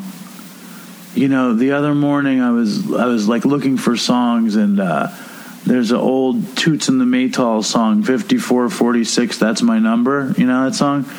I don't know. And uh, and it came on the mix or whatever, and I just started crying uh, for Todd. You know, because uh, he was just such a you know I just I don't I never would have pinned myself as somebody who would be friends with Todd or who would love Todd the way I love Todd, but I did, and um, it's just you know I hear what you're saying you know what I mean and you're right you know uh, life is about loss and the human brain is conditioned to fucking get to the next place. Um, but you know what I want you to do? I want to make you do something that you don't want to do. I want you to tell the story. Um, because I remember he told me the story, and then maybe you'll remember it and you won't remember it. I don't remember it. He didn't tell it on Dopey. If you can't remember it, I don't care. Don't worry about it. But when you guys went to Jones Beach for Phish, and like he almost got arrested, but he didn't get arrested or something. Well, that yeah. So well, that was, I mean, that was the lucky side of Todd because, you know, we talk about the fact that he got busted for selling to cops, but which is, you know, in and of itself crazy, but he should have gotten busted a million times. And obviously, you were at, in, at Ithaca, you know, when he initially got busted. No, I was gone already. I, I had I had transferred. Oh, you had okay. Because I mean, that's the reason why he ended up you know, up at Oswego with me was, you know, he got booted for for the acid in the freezer. But the 200 hit of acid story, which yeah, he actually exactly. he told that story on Dopey. I had never heard the full story, and he told it on Dopey.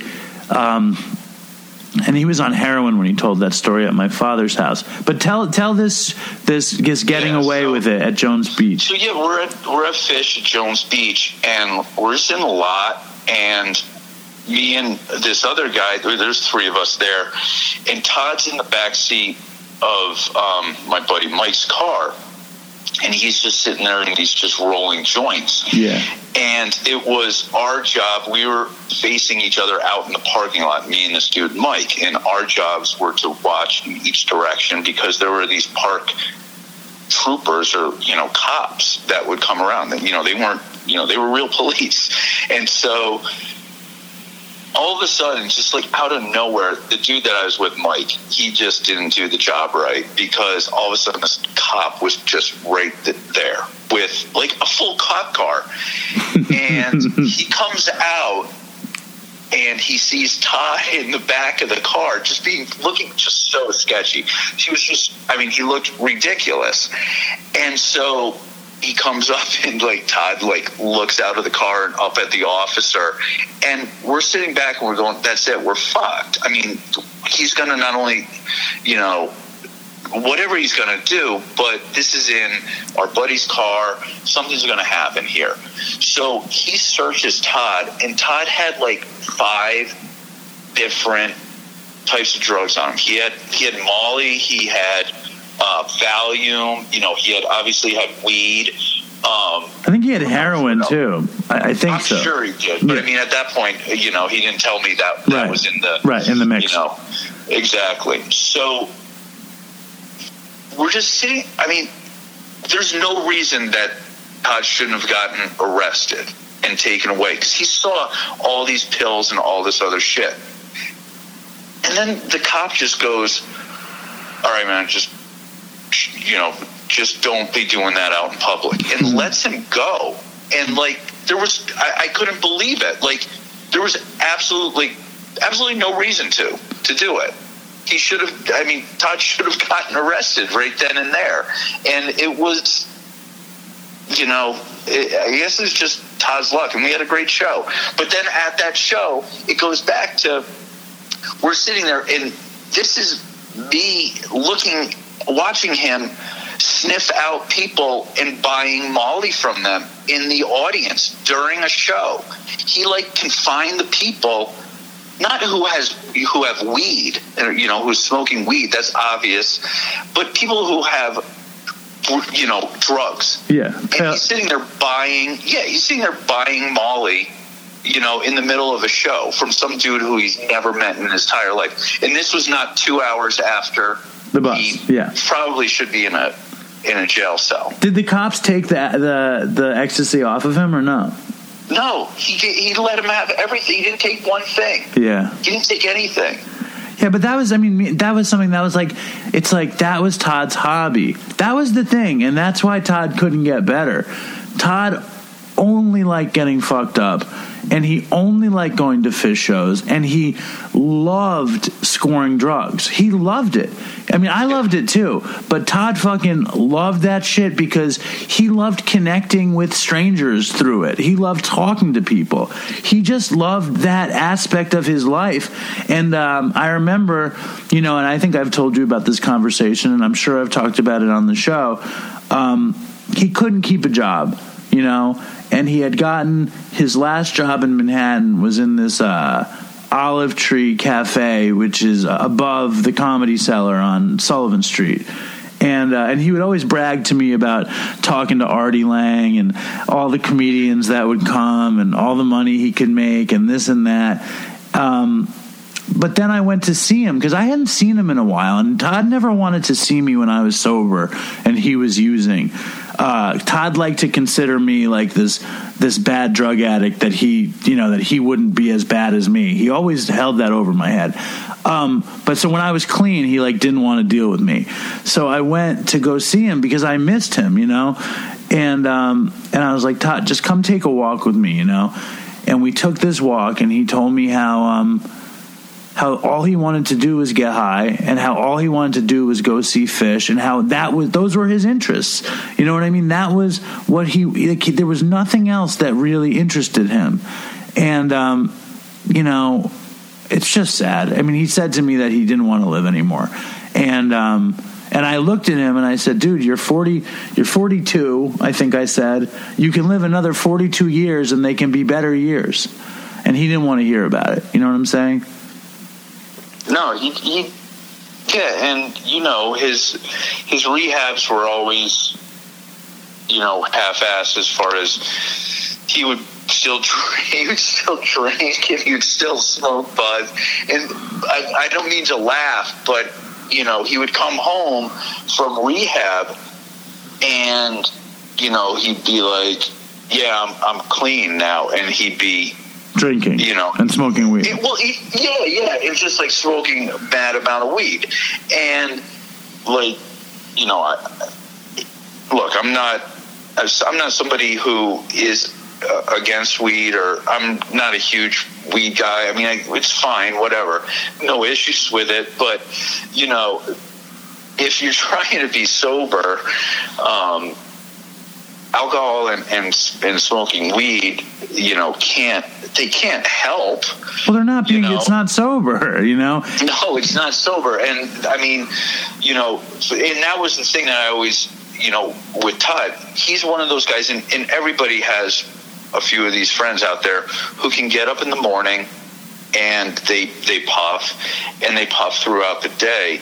And to me, that's just like that's insane because like you're you're just high all day and like how you equate uh, how Todd equated that with with being okay and being sober was beyond me but you know uh, okay if you're doing that and you're not doing heroin that's fine but it was never the case so Well, he would do that. I mean, the the I would always say to him, "You're not going to be able to just smoke weed. You know, it's a nice idea." That you could just Sure. smoke weed, but you're not going to be able to do it. You're going to get high on bud, and you're going to miss getting high on heroin, and it's that's what's going to happen. And you know that is what happened. Not to mention, like, I mean, for me in recovery, it's about having freedom and choices and the ability to like be who I want to be. You know, I loved getting high. I love I loved smoking pot. I loved smoking pot as much as he did. It's just I knew that like and I'm not saying I don't smoke I don't I don't not smoke pot because I'm scared of heroin. I don't smoke pot because if I smoke pot, I'll smoke pot all day. And if I smoke pot all day, I don't think I'm going to get half the things done that I want to get done, and I won't be able to really be myself. And I and I think in Todd's situation, he didn't want to feel like himself. He was like, Dave, I don't want to fucking not get stoned. You know what I mean? Like I don't want to do that. And um, he didn't really give it a chance. You know, he didn't give himself a chance, which is the saddest part to me. yeah because you know obviously two months before he passed he was in that you know that hardcore you know rehab place you know the assisted whatever Sober living, called. yeah. sober living place and you know so it went from that to to where it is now in you know in two months so it, it was you know unfortunately you know it's it was destined you know to go that way um you know if if any of these things couldn't help then you know maybe you know he obviously he wasn't meant to just keep going so No, exactly. And then here we are. You know what I mean? And his birthday is this week, and um, and that's why I wanted to do this. I mean, I wanted to do this because I love Todd. Um, I want. I just want people to know like what an amazing guy he he was, and that um, if you're anything like him, you don't have to die. That's really my point with this whole thing. You know? Yeah, and uh, you know, I I completely agree, and that you know that's always been been my thing, and sort of going back to originally what I was talking about, just you know, Todd was a great guy, so you know, I try not to. This is fine. This is great. You know, us talking about this and talking about this stuff because you know it is part of the the narrative of Todd. It's part of this whole thing. His his story. But you know, to me, um, it's only you know a, a small portion of it. Um, the heroin part. The weed part is a huge portion for Todd. And my thing with Todd, he was always he was always that guy. He was way ahead of his times with weed, way ahead. But uh, you know that to me that was more just comical than than scary.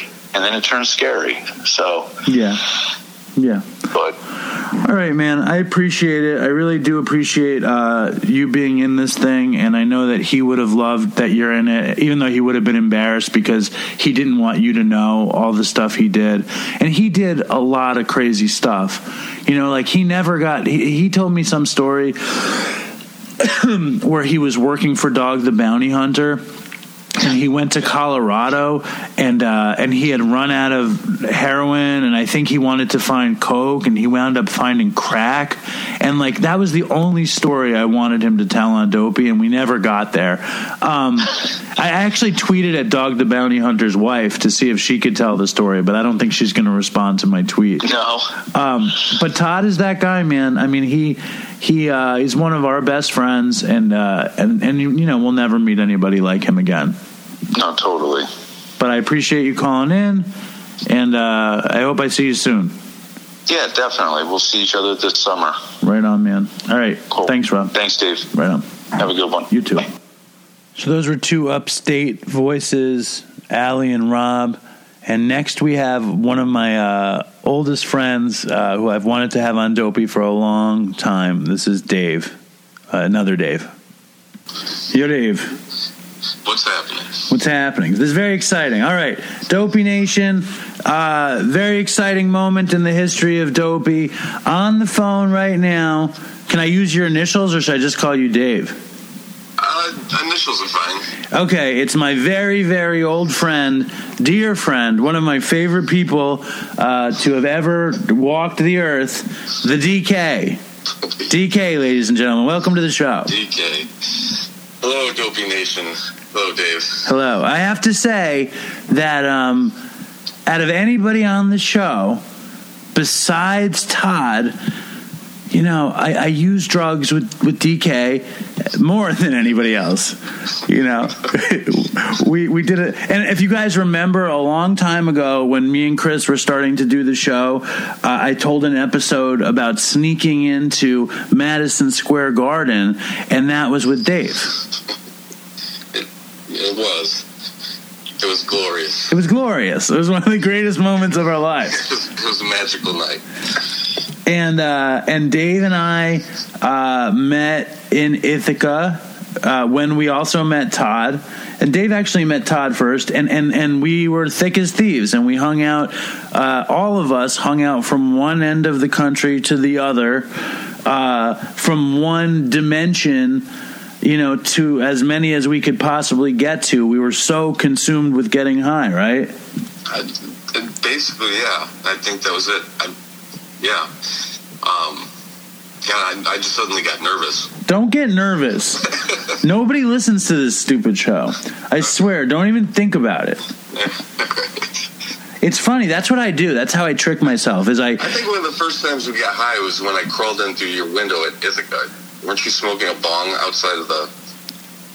Definitely, definitely. And you were drunk, and you crawled into the window, and like we had like an aquarium channel on the TV, and like listening to reggae or something, and and you were like, "What are you guys doing?" And then you got high, and like and like you were forever. It ruined your life. It was like ruined my life. it was basically it ruined your life. Um, the beginning of the end. But didn't you meet Todd?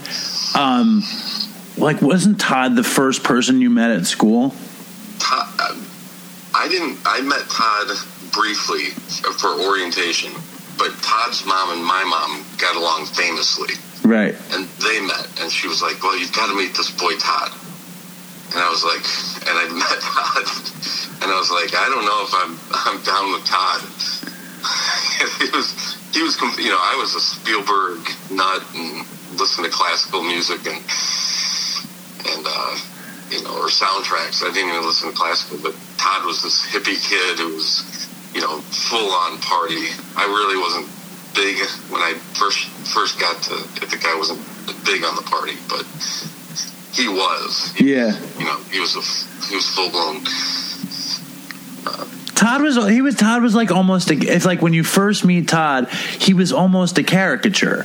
You know, he, he he was almost like not to be believed that he could be a real person like that. Yeah, he was. Yeah, it wasn't until I started smoking weed that I got Todd.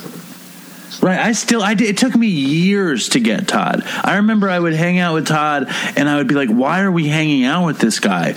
You remember? I mean, like, I'd be like, this guy, this guy is like retarded. But then, like, me and Ryan started selling weed and Todd started being like, why don't we go in together? And we would go down to his apartment and split you know, ounces of bud and break them up and we'd split them and sell them. And there was just something so lovable about him and so fun. He, it was fun. He was. It was always fun when Todd was around. Yes. It just became. Yeah, it became a party. It became some other.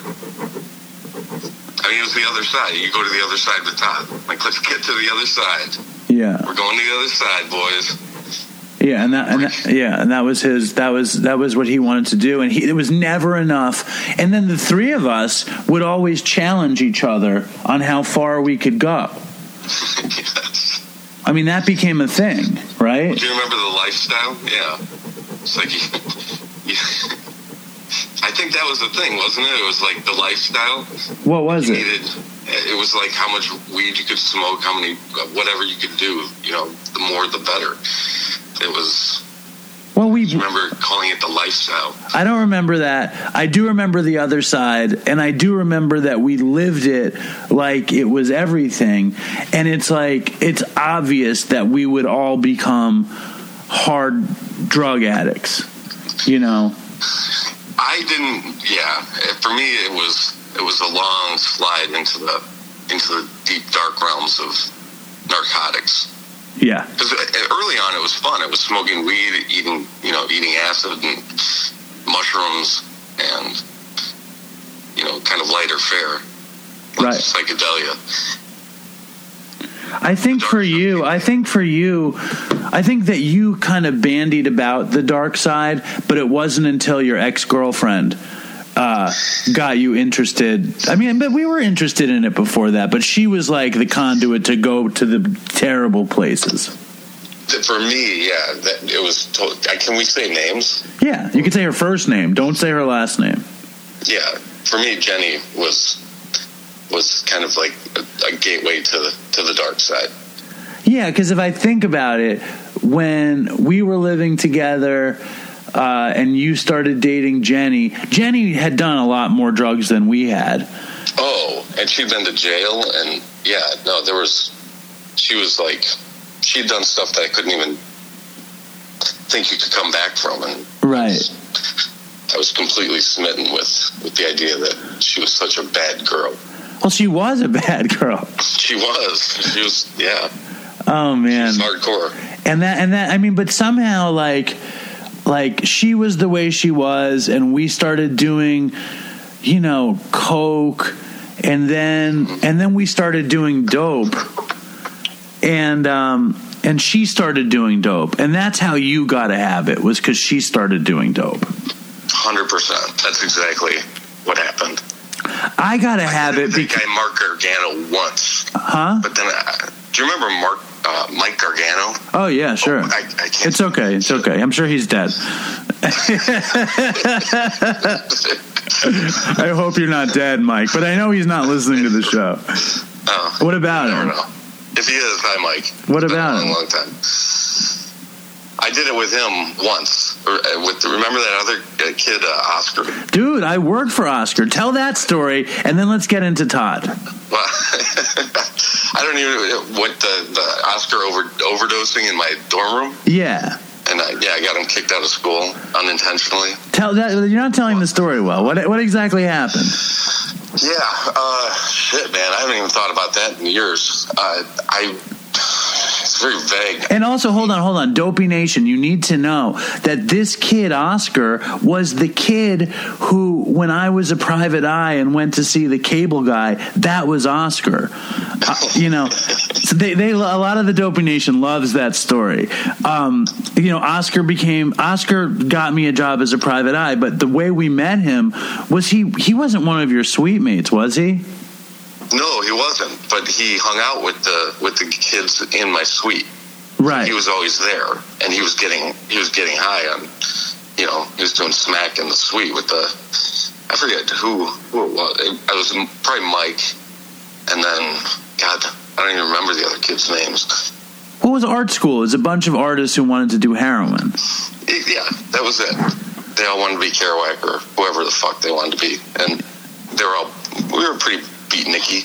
Yeah. And yeah, and Oscar, I came home once, and Oscar was like passed out, and Mike was sitting in the room, and they were they had the TV on, and I kind of looked at Oscar, and he was kind of pale, and he had drool going down. so I'd never really even paid attention to anybody on heroin at all. You know, it was kind of new, and and I said, "Hey, Mike, I think you know Oscar." Oscar looks pretty bad. He's drooling. And Mike freaked out. He goes, What? What? And he ran out of the room. And I was like, Okay, you know, and I tried to shake him and wake him up, and he would not wake up. And Mike came back in the room and said, Oscar's fucked up.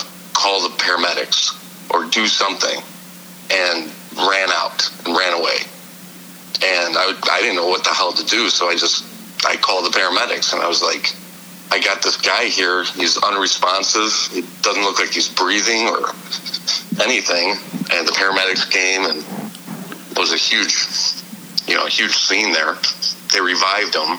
I think he, I, he did stop breathing, and but they revived him. He came back, and then subsequently Got kicked out of school. He was on heroin. He got kicked out of school. I think his father disowned him or something, and he came back. He actually came back and he thanked me, which was very sweet. And I think that's when I got invited out to. Weren't you guys like you were doing an investigation on a nightclub or something? Yeah, we were we were like going to the limelight in the tunnel, posing The posing as club goers, and we were private eyes. We all went there together. Were you there the night they kicked me out because they thought I was smoking cocaine, and and they kicked me out, and I was like, no man, it's just really good bud, and they were like, they kicked me out. Were you there that night? I, was that the night Oscar threw your shoe across the? No, I threw my shoe at Oscar uh, That's right. years later because he didn't pay me for a job. But um, Crazy. But let's get back. Let's get back to Todd because this is not a show about Oscar. This is a show about Todd. Um, and um, Uh, Todd. so let's, let's go uh, to your Todd story because uh, I think your Todd story is great. But first, actually, before you you got into heroin through Jenny and me and Todd. Todd was living at my house then. You remember? Yes. So Todd was living with me, and you and Jenny were getting high, and me and Todd were getting high on dope. Everybody was getting high on dope, and then that's when you and me started writing that script, and we would do coke. And uh, and and Todd and Todd wanted to help write the script, but instead he would just cut lines of coke and do coke with us and stuff.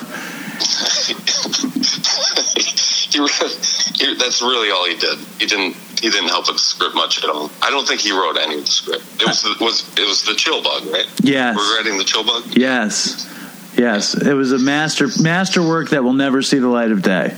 The Yeah. chill bug, because either you're chilling or you're bugging out. That was the whole idea of the chill bug. That's right. Now- that that was such a good script. Do you have any idea if uh, if you left first or if Todd left first? I think Todd left first Um, what do you mean left? because Todd and Jeremy took off and uh, and moved to Los Angeles or moved to you know they drove across country because they were both getting too addicted to dope, so they left. But I think you stuck around with Jenny for a while afterwards. I did. Well, I left and then I came back with Jenny because she was on probation and she had to she had to go. She had to come back for her probation. She couldn't have. She shouldn't have left the state, but she did, and then she freaked out when she was in California. So she came back, and I, me being a dumbass, she called me up, and I went out there with her. We got an apartment, and we actually we ended up in Brooklyn for a couple months in the summer. I have this memory of you being totally dope sick and and getting ready to leave town, you know, and you came to me to get dope. And me being the fucking piece of shit that I was, I was like, I'll get you dope, but you have to get me dope too. And um and then uh and I went and I scored us dope. And uh, and I gave you the dope, I gave you the heroin, and I remember I sat in your car with you on like Bowery and Third Street or something, and we were just like our whole fucking friendship was like basically over, uh, and Yeah. and you were just so fed up. Well, we were both addicted to heroin, and uh, and you were I like, called, I called my sister. I said, I don't know what to, well, I don't know what to do. I'm addicted to heroin. And she said, you have to call dad. And so I called him and I told him, and they, and he said, come home. And then I got the heroin from you enough to get me home so I wouldn't be sick. And that's when I left. That was like 98, I think, wasn't it? It's like uh, 20 years ago. Shit. Yeah, yeah, that sounds right. But so it was. Yeah. But, so was it after that that you moved to California, or was before that? after that, then I chased Jenny out to California. And then that's where you reconvened with Todd. That's right. I stayed in, in Alph- it's Alphabet City, right? No, that's Alphabet City's in Manhattan. I don't know. I don't know what's in San Francisco. Maybe there's an Alphabet City in San Francisco. I think there's an Alphabet City in San Francisco, and that's where the, they had a house with like five hippies in it. yeah, I, Joanna and, and Todd and and uh, a bunch of hippies. People would squat there, and I ended up squatting there. And eventually, I got the I, I moved up to Mill Valley, which was closer to Jenny, and I worked for uh, for uh, strategic simulations for the video game company, right, Orb. Yeah, and uh, I and was still scoring heroin out there. You know, once once I connected with Jenny, she found the black tar, and then me and Todd. Todd was out there, and he was doing PI stuff, and I would hang out with Todd, and we would mix the the black tar into Afrin bottles full of like a little bit of water, so you could just spend all day just with an Afrin bottle, squirting it up your nose. And I'd spend countless evenings sniffing heroin uh, right outside of Todd's store, outside, just in San Francisco, getting high. then I'd drive to Mill Valley, or I'd sleep at his house. Right. Uh, And what was horrible. what was the um? Well- I even like talking about it. Those the fucking the fucking Afrin bottle was such a, an efficient way to do heroin too. Um, It was wonderful. I would be on with. I'd be on the, you know, uh, um, I'd be on the elevator with CEOs, and I'd be squirting heroin into my nose. And they'd be like, "Oh, you got a cold?" And I'd be like, "Yeah, you know, the saffron really works wonders." yeah, I have a constant cold and it's not going away. I need to feed it with my Afrin bottle constantly. So tell tell your Todd um, the Todd uh, private eye story. Uh, it's not a very good story. It's, it's it was a brief moment where we were driving around and we wanted to get high, and but he was working, so he had this Jeep that his parents had bought him. It was a beautiful Jeep, brand new black. Jeep Cherokee, great car, amazing car. Oh, it was beautiful, brand new, and he had all the windows blacked out with I don't know some special material that would you could not see into it. Like it just looked like black paint, but you could look out of it. You could see it's just you could see clear as vodka. It was I mean it was just Clear as vodka. I think the expression is clear as day. Clear as vodka.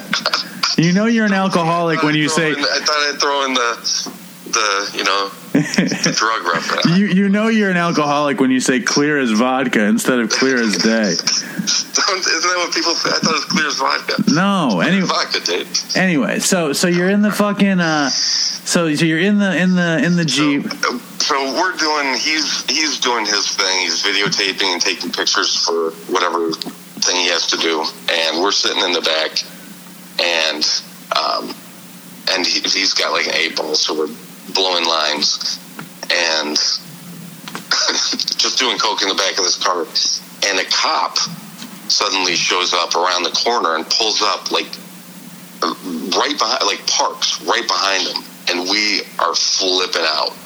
And Todd doesn't know, so we just freeze. And Todd's like, he can't see us. There's no way he can't see us. He doesn't even know we're here. Just stay still. Don't move.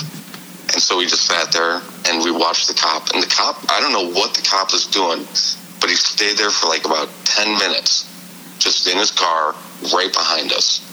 And we had the blow, we couldn't move, so the blow is everywhere. And uh, the, and suddenly the cop just kind of backs up a little bit and pulls away and drives off. And that's the story. And Todd, Somehow we got away with it. right, which was a lot of stories like were like that. All the stories. I we never nothing really bad ever happened. Well, you know, bad stuff happened to Todd, you know, but he would get away with it too. You know, he would get away with it too. And um and then you wound up eventually how did you get out of all of it? How did I get out of the, lifestyle? Actually, before we get to that, tell the because Jeremy actually, uh, I, I did I recorded a quick phone call with Jeremy, and he was telling a story about when him and Todd drove across the country. You know, basically, you know, you and I drove across the country, him and Todd drove across the country, and then me and Todd drove across the country. I think a couple times. Me and Todd drove across the country like dope sick you know like he had dope and i had methadone and uh and it was cold. And he was leaving la because he was done. You know there was this classic fucking story um where me and todd were uh and we were at the fucking bottom of the barrel dave. Uh the two of us had no money. We had terrible dope habits. Uh todd had like been arrested and lost everything had nothing gotten kicked out of jeremy's house i think was living with me and jenny. And um and fucking uh oh my god You've been crashing your car or something? Didn't you have a car that you kept crashing or I crashed multiple cars. I, I crashed multiple cars, and Todd Todd had given up his Jeep to buy like a like a, fifty thousand dollar Honda or something. Some like it was tricked out? Wasn't Yeah, it? some- some kind of rice burner thing that was like low to the ground. And yeah yeah, and then but then he lost that because he couldn't make payments on it. So he wound up buying he wound up buying this like used Crown Vic that was like an ex uh, cop car that looked like a Blues Brothers car, and um, I wish I could have seen that. and uh, and me and him were driving to pick up Jenny, and like the car, like he was still doing the Afrin bottle thing, you know, and Well, uh, he never he would never shoot it, right? He would only snort it. yeah, he was too he didn't he was too scared to shoot it, and he would always snort it with the Afrin bottle, or like in California he always used the Afrin bottle, and in New York he always just sniffed it off of CDs, Did you guys get black tar out in California? Was it all black tar? all black tar. Yeah. Um, See, that mixed so nicely in the water, it would just dissolve. Could, But it makes you wonder. It makes you wonder, like how the powder would have mixed in the water. Like, True. you know, I bet you the powder would have mixed even better. But we just snorted it like it was lines because it was powder. uh, I remember the smell. Of Oh, yeah. Baby food or whatever. Yeah, I know. I, I, you know, I can't. I can't escape that that stuff. I mean, I've been clean for. I mean, you've been off heroin for twenty years, and you can still remember the smell. Oh, for, for the rest of my life. So me and Todd were driving across LA, I think on Sunset Boulevard, and like whenever I would smoke a cigarette, I would flick it from the window you know, like as far as I could. And he would be like, dude, you got to stop doing that. And I'd be like, what? Nobody cares, whatever. You know what I mean? And, um, and I think his like his, either his license had ins- expired or his insurance had lapsed or he was like driving not legally, you know? And, uh, and we're driving across Sunset Boulevard and I, and I, and we're high as shit. And I flick a cigarette and it hits a cop car. Okay. And, uh, Of course it does. and and the sirens go off and uh, and they don't see all the dope. We have heroin in the front seat. You know, we have heroin, we have an Afrin bottle, I have pills, like there's bud, there's everything. You know, and they don't take any of the drugs, but they took Todd to jail. Okay, and For for the driving under a lapsed license or something. You know, Right. you know. I mean, no, no, he had, he had a fucking warrant. He had a warrant, is what it was. He, I don't remember what for, but he had a warrant.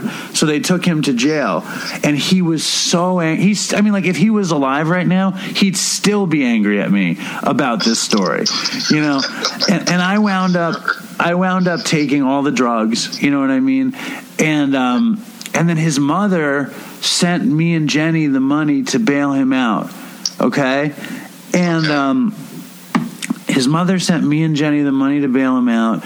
And then for years, we like, we got the money back. We, we used the money to bail him out. We got the money back and we didn't send it back to her immediately. So, so we like lived, we lived on the money, you know? Of course. And Yeah. she got so mad and he got so mad and it was this whole thing. And then there was this other time and this was just such a classic Todd thing. Um, and I've told this story on Dopey, I think, but uh, where me and Todd, I think I probably told all these stories on Dopey.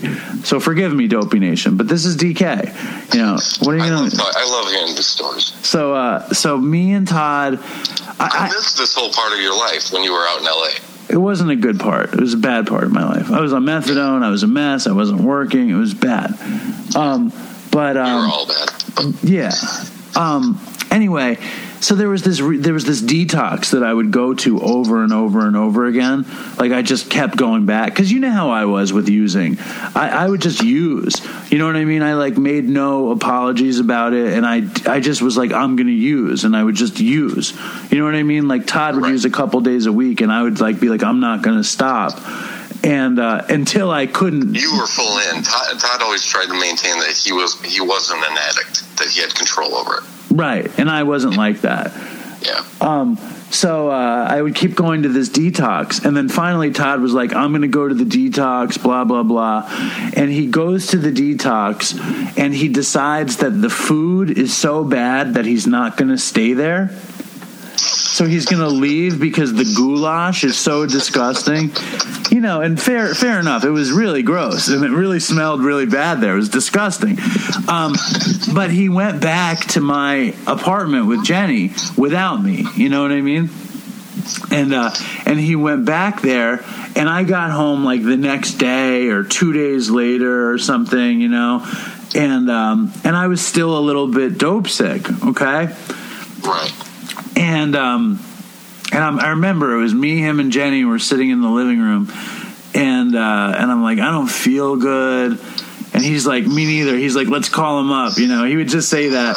Um, Let's call him, call him up. he would say that even though we weren't calling anybody. We'd go downtown, but he'd be like, let's call him up. that was like the call sign. Let's call him up. Yeah, he would always be just like, call him up.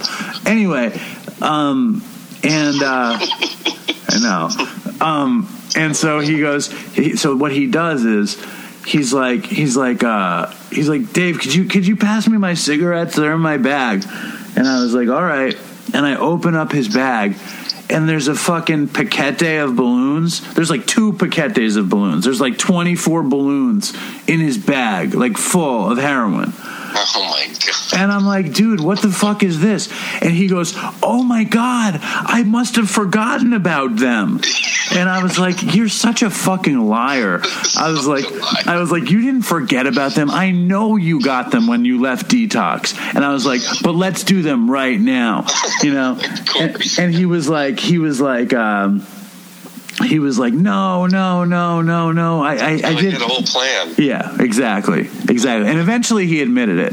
Eventually he admitted it. And um, and years later, um, years later, after I had gotten clean, and I had a kid, and um, you know, I love Todd, but he was a fucking piece of work. You know, he showed up in Queens with dope. You know what I mean? And I hadn't used. And I um, imagine that that must have been pretty hard. If you were trying to go straight and Todd kept showing up, yeah, just a walking party. But but then even before that, before that, he had broken up with a girlfriend of his, right? And he was depressed. And I think I had just started dating Linda and I was feeling myself. You know what I mean? I was like feeling like like I can do whatever I want and I have my shit together and I was living in like a free luxury apartment kind of thing Yeah. and he was like he was like uh i was like you know i can score whenever i want to i said to him and uh and we didn't have a connect at the time you know and he was like oh yeah he's like well how would you do it and so me and him like went down to 23rd street like at like five in the morning or something at a methadone clinic and you know and i got us a bunch and i got us dope immediately you know um Of course. and uh and we and i did that a couple times just with him challenging me uh Oh that I couldn't do it, you know. And um, that's just how we were, though. Um, and in the end, uh, you know, I had gotten clean, and he kept going. And and the, the places that he wound up going to were like the, the the stories that he had in the end were so depraved. Like he told me a story about like that he was copping dope in Harlem uh, in an apartment, and he would smoke crack with this Spanish girl, and um, and he would cop. He would like somehow the Spanish girl trusted him. And like he would steal money from her when she wasn't looking. He would steal money and crack from her, and then and then and then he would like buy dope with the money he stole from her. It was like it was hysterical. As far as I was concerned, it was like the best dopey story, you know. Um, I, I'm trying to picture him smoking crack though. I don't. I don't remember Todd smoking crack. No, not. In fact, Todd, another funny. I mean, like one of my favorite pieces of Todd's, you know, uh, you know, debaucherous life is that he he loved coke. You know what I mean? Remember how much he, loved did. coke? He Yes. he loved coke more than anybody. And then, um, but then it started hitting him weird, and like he had this specific cocaine psychosis where he always thought he peed himself and like so he would go out. Like and todd wasn't like me. Todd would like want to go out. And he would go out amongst all these people and he would constantly be touching his crotch to make sure he didn't pee himself. I know. That's why he stopped doing coke. But then he also told me a story, and I mentioned it earlier in the episode where he was he was working on Dog the Bounty Hunter, and he wound up in Colorado, I think, looking to score crystal, and he wound up scoring a ton of crack, and I think that's what got him into crack. Huh. Yeah, I don't remember the crack thing with Todd. So tell tell the Tijuana story. Yeah, so Todd, I think I don't know if the first time Todd went to Tijuana if he went alone or if he went with Jeremy. It sounds like he went with Jeremy because Jeremy alluded to it. Yeah, I think that's I, I remember that because he had gone with and it, I don't know if it was Jeremy, but um, he had gone before, and it was like you know the holy grail of pills. You could go there, the pharmacias would just hand you whatever you wanted. All you had to do is come with cash, and we were like, you know, that's what we're doing. And I'm go- I, I went with him because I just wanted to get pills to eat, and he wanted to sell. And he had a whole plan. I forgot how many hundreds of dollars he had, and I had like two hundred or three hundred bucks that we scrounged that I scrounged together. So we head down to Tijuana, and you know it's a beautiful day. We get out and we're walking around. You can imagine two gringos walking around Tijuana. It's like we should have just had neon signs, you know, over our heads, just saying, you know, the mark is right here. Bust us. Yeah, bust us, you know, two idiot 25 year old kids. We went to the pharmacy, uh, got you know, and they handed it over like it was candy, and uh, so we had in, instead of taking what we bought and going back to the jeep and putting it there and then wasting time or whatever they were going to waste time because we didn't want to cross the border and then cross immediately again because we thought maybe they would be suspicious of that. So like well we're gonna we're gonna hang around and you know let's walk down let's go to a bar. So we're walking down the main street i don't know what the name of the street is and uh, there's strip clubs everywhere. And Todd's like yeah let's go to a strip club. And I was like all right you know and we'd eat we'd already I'd already eaten a, a bunch of like I think it was oxycodone uh, or codeine I forget what it was that I was eating. And so I was getting we were both really fucked up. And we just found a random strip club and we were like this one looks good. There's guys outside. They're like hey you know inside we got the ladies. So we go inside there. Todd uh, you know a girl comes up to todd and, and takes him into a back room. And another uh, girl comes up to me and she takes me into a back room i was so fucked up i couldn't i couldn't get hard or anything and uh, she kept trying to like get me hard it didn't work, you know, because nothing was working at all. I was so high, and she kept she kept making fun of me. She's like, "What are you? You know, what are you gay? Are you, you know?" She, I think she kept calling me like a faggot, and and I was completely insulted, Yeah. and I just felt horrible at that point, and it, it felt like.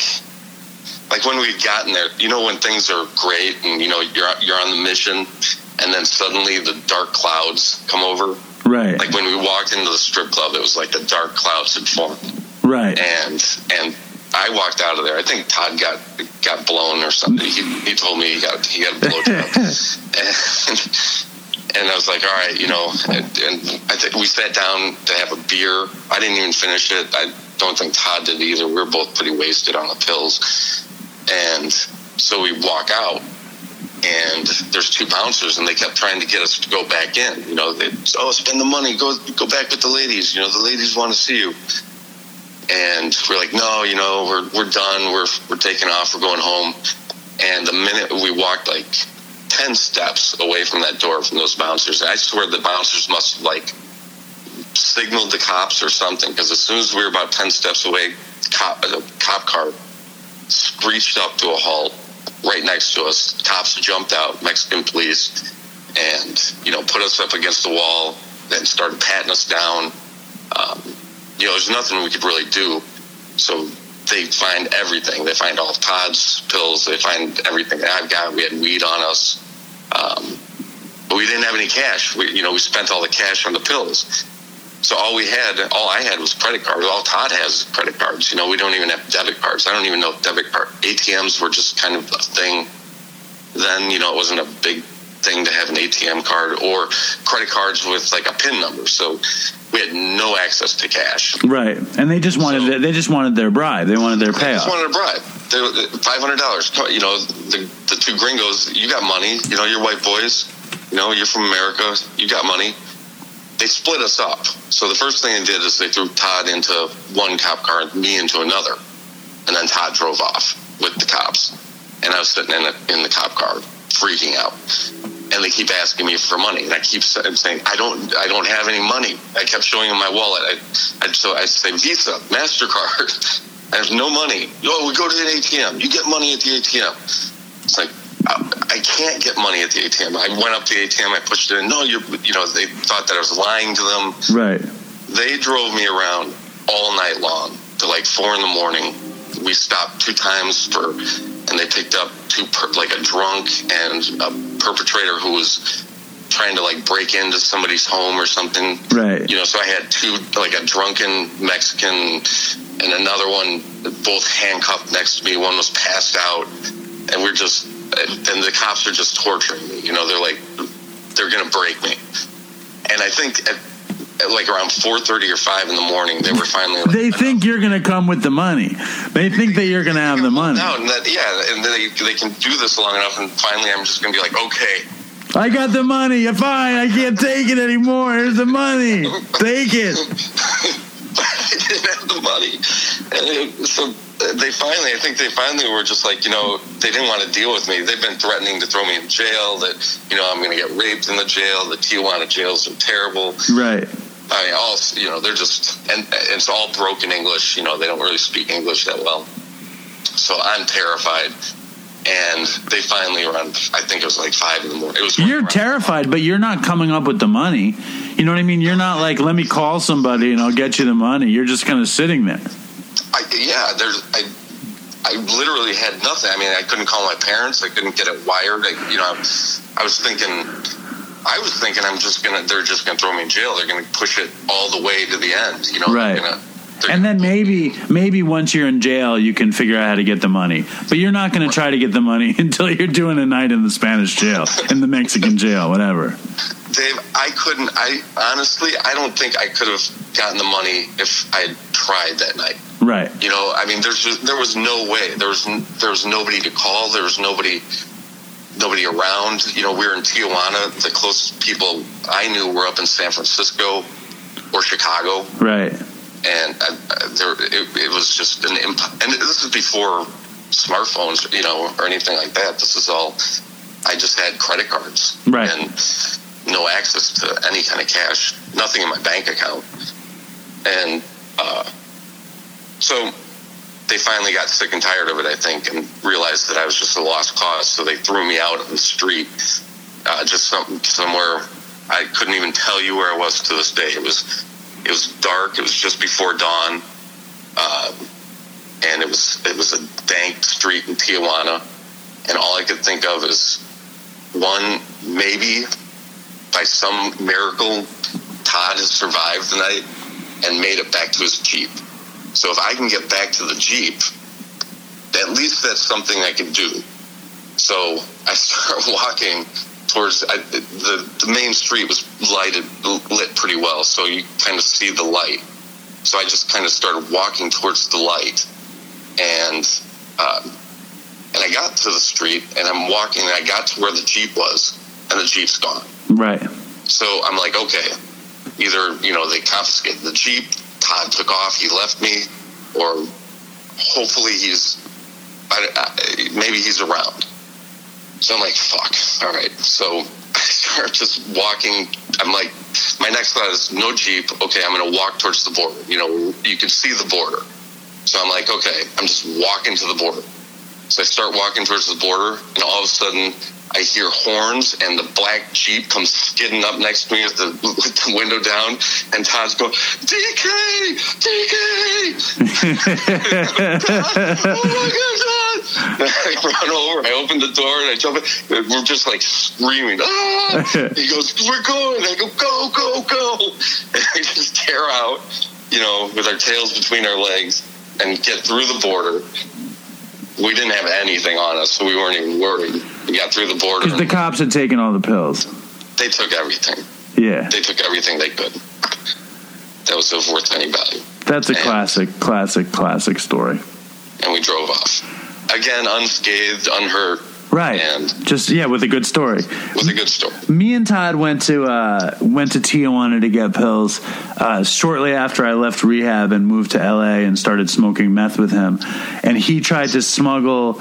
Uh, we smuggled a shitload of pills from Tijuana, and he like rather than just like putting them in his bag, He went back. he kept going, but we kept going back. He would like, I think he taped the pills to his crotch, and then as he's going through customs, the bag starts to sweat and starts coming out from his crotch, and he's like walking all funny to make sure the fucking bag doesn't come out, you know. Um, but um, that's Todd, you know. And Dave, I mean, you got to come back. believe you went back. Oh yeah, we went. I mean, I wanted pills. Like the only reason I did meth was to was to be able to get back to heroin. You know, um, Right. and uh, and there's one thing about um, you know about you and Todd. You know, you got off of heroin and uh, and drugs, but you never wanted total recovery. You know, and uh, and Todd fucking hated recovery. He fucking he just hated it. He just he couldn't. I mean, you have a life, you have children and a career and a company, and Todd never did. You know, he never he never found a, a reason to live. You know, and uh, that, that was yeah. My first son really kind of turned a switch in my brain, and I don't know if Todd would have had kids if that was turned. us- It doesn't just because you have kids doesn't mean you're gonna stop doing drugs. Obviously, right, exactly. but he didn't. Yeah, he didn't ever seem to get that other reason to live, Yeah, yeah, exactly. something to, to strive for. which is a, a terrible shame. Now, this episode went way longer than I had intended, and it might be the longest dopey episode ever. oh shit! Um, but I'm going to read this thing that uh, a friend of mine and a really close friend of Todd's wrote. Um, okay, you want to hear? yeah, go ahead. It's this woman named Carrie. Uh, she's very close with Linda. She was very close with Todd. And she writes Todd was one of the best friends I have ever had and one of my favorite people on this earth. My heart aches as I write these words in honor of what would have been his 45th birthday. I will always miss him and I will always be sad that he is no longer alive.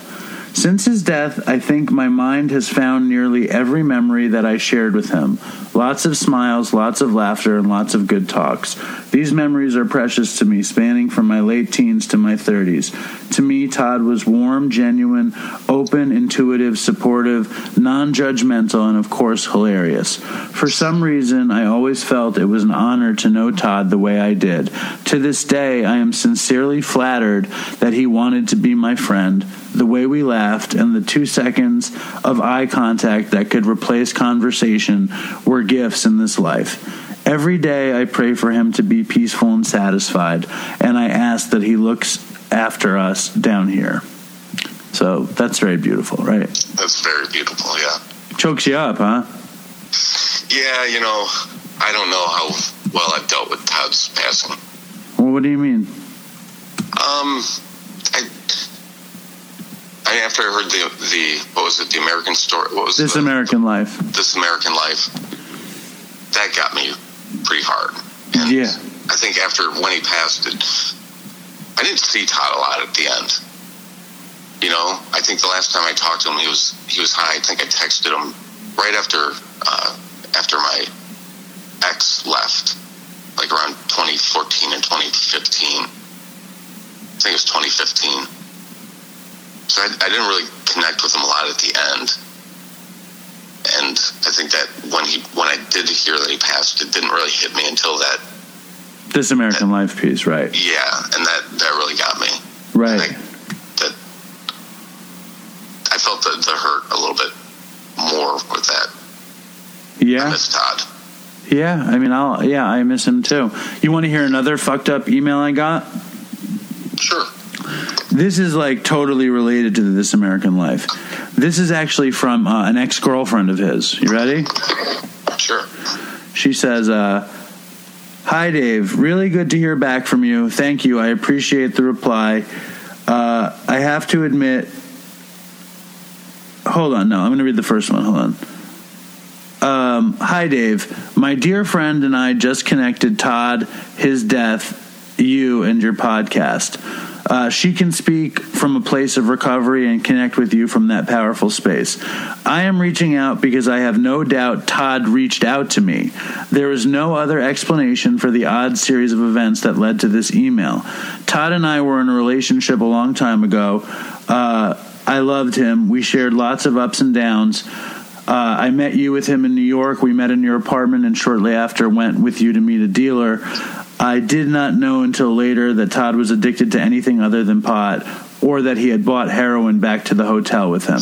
We broke up shortly after that trip. I have my own dark predispositions, and I just couldn't. He was the only person. This is a really perfect description of Todd. She said he was the only person I've ever met that felt like sunshine that got trapped in a human body. His smile, crazy deep blue eyes, raspy voice, and energy seemed unstoppable, and yet here we are. I am so very sad. Fuck that shit. He was better than this. You know? Uh, Yeah. and yet here we are. You were always one of his best friends, and in this mothball, transitory world, that is the only thing that means anything. I felt that from him before meeting you, and I feel it now. Um, and then she says some nice stuff about Dopey. And then she says in the second one that fucking she she's driving down the road listening to This American Life. Um, it's just I don't want to read this whole thing. It's long. But she says she was driving down the road listening to This American Life, and Todd talks about ODing, and, or I talk about Todd ODing, and then she hears Todd's voice say, "That's me." An unmistakable Rasta raspy voice that she hadn't heard in 16 or 17 years. And then she hit a deer. It's a crazy story. Holy shit! Crazy story, right? Wow. Anyway, and then there's one more I want you to, I want to read really quickly. Okay. This is from her friend uh, Morgan. Let me see if I can find it. Hold on. Oh, here we go. She writes, "Hi Dave." Uh, it says, I knew Todd. Hi, Dave. I'm sober 12 years. I used to smoke weed and do coke back in 2002 uh, and 2003 and maybe early 2004. I worked at eFilm and used with Todd a ton. He even helped me move after a suicide attempt. I just heard your podcast a few months ago the first time, listened to the clips about Todd, heard on This American Life your whole powerful story, and didn't put it together. I would periodically check Todd's Facebook to see if there were pics of him drinking. I always hoped he'd get sober, but figured if he didn't, it would not end well. I'd cross my fingers, hoping I'd see indications that he'd cleaned up, but obviously he hadn't. Then today, I checked again and learned he died. I'm sad. He saw me in a really, really shitty time. He wrote me on Facebook a few times back in 2010. He was so unapologetically himself in his messages to me. I know exactly what you mean when you talk about him being so disarming, even when he was saying shit no one else would get away with. I really wish the world could have enjoyed a sober Todd. If he was that dynamic, loaded out of his mind, I can only imagine what he would have been like sober and working a program. I love your show. I appreciate your journey, and it's fucking sad when we lose people. I felt like Todd was trying to talk to me today because right as I was listening to Remembering Todd episode and reading my last messages from him and the line in which he talked about Dog the Bounty Hunter, you guys talked about Dog the Bounty Hunter. I also reconnected with my old best friend and Todd's ex, Lisa, who just wrote the other one. Anyway, I just wanted to reach out, say hi, uh, I'm so grateful to be sober and thank you for the show. Thanks for talking about how being alive is pretty great. I feel the same. I have three kids who have never seen me loaded and a husband I love. And the entire foundation of my life, which I don't deserve, is my sobriety. Needless to say, today I got knocked sideways learning about Todd, but I get to remember the people who saw me at my worst, who helped me along the way, and just how lucky I am. So there you go. What do you think? I, it's that's very sweet. I think. Uh, Well, what you're witnessing is the power of Dopey. That's the pa- that's the power of Dopey right there, Dave. oh, it's incredible. I mean, I, it's incredible how far sweeping you are now. Oh yeah, Especially, I mean, and, and that American Life piece was really powerful. I mean, I definitely, you know, I was not clear eyed at when that was over, and hearing Todd's voice, you know, it's very ghostly when when that yeah, I know. you hear him. He's like, yo, it's it's fucking incredibly, uh, it's incredibly, um, just emotional and uh, and they they produced it in a really a really like emotionally triggering way. But this Oh, show this this this show went way too long. It's just too long. Oh, Now okay. now I want to say that um, it's a joy to have you on the show.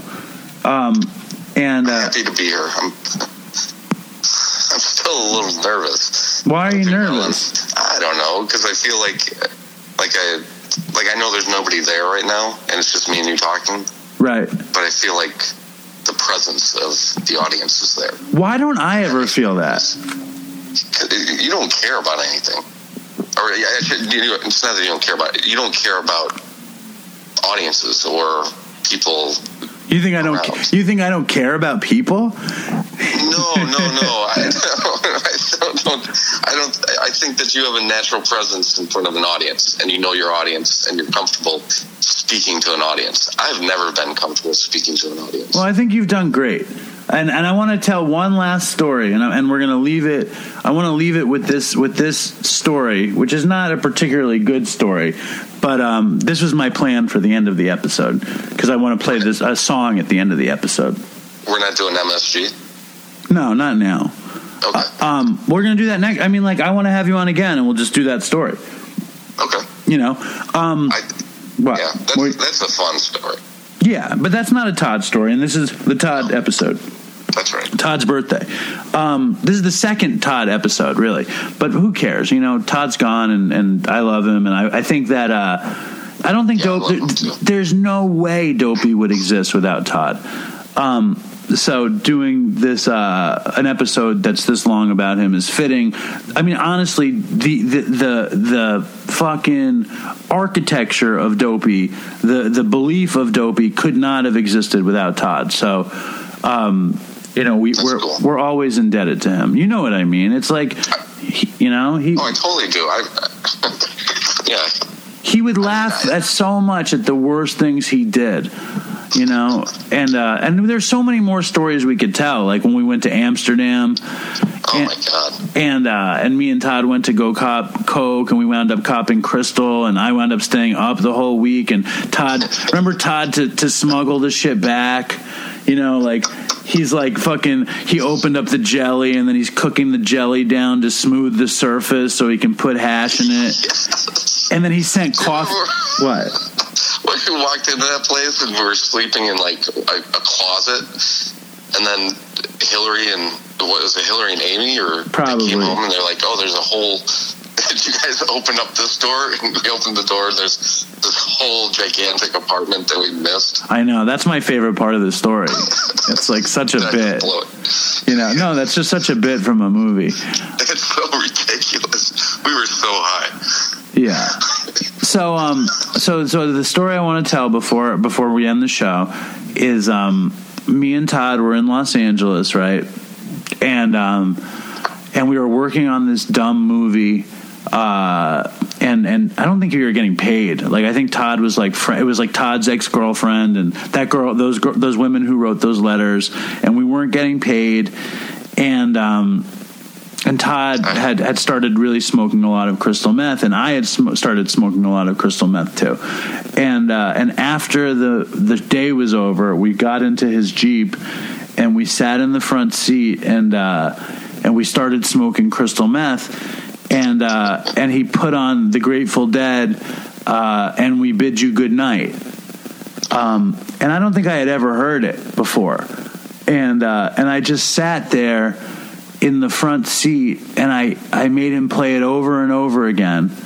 And I sat there smoking the crystal meth, listening to the most soulful, sweet song ever. And it was just this sad, weird metaphor for for everything with us. You know?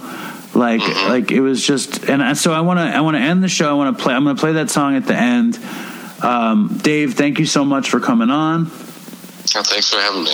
and uh, and we'll do it again with the with the Nick story because uh, it'll be fun.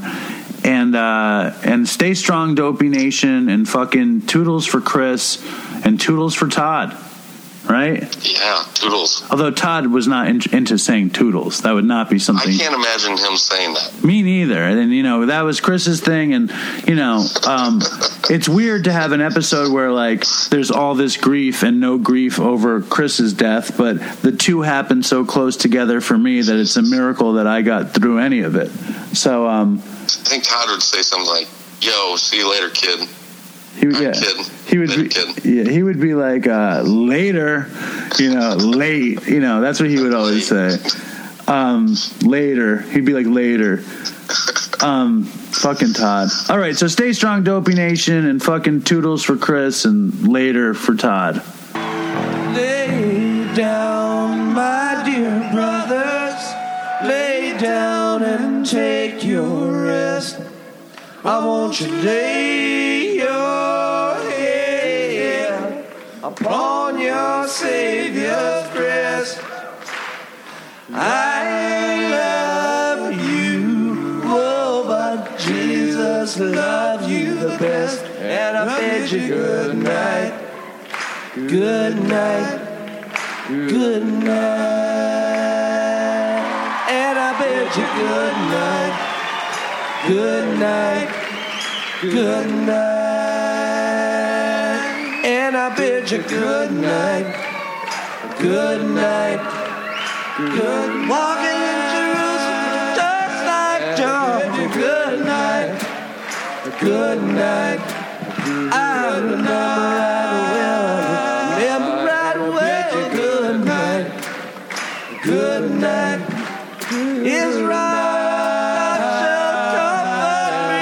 me. Good night, good night. Still lay on the altar that wonderful. Oh, good night, good night. Let it be, for it be stuck to the end, another one. Good night, good night. Good to eat all the children. Would not be good. Good night, good night. Comfort me. Good night, good night, good night.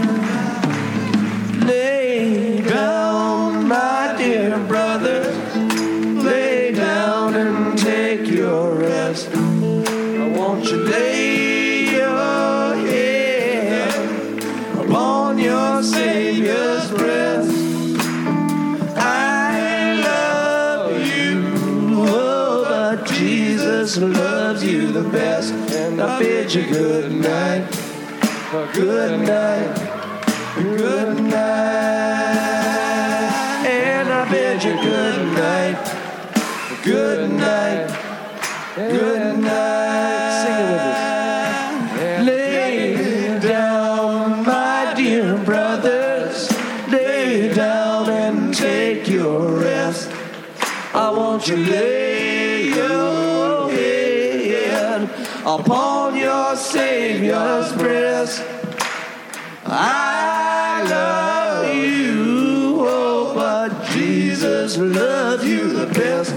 I bid you good night, good night, good night,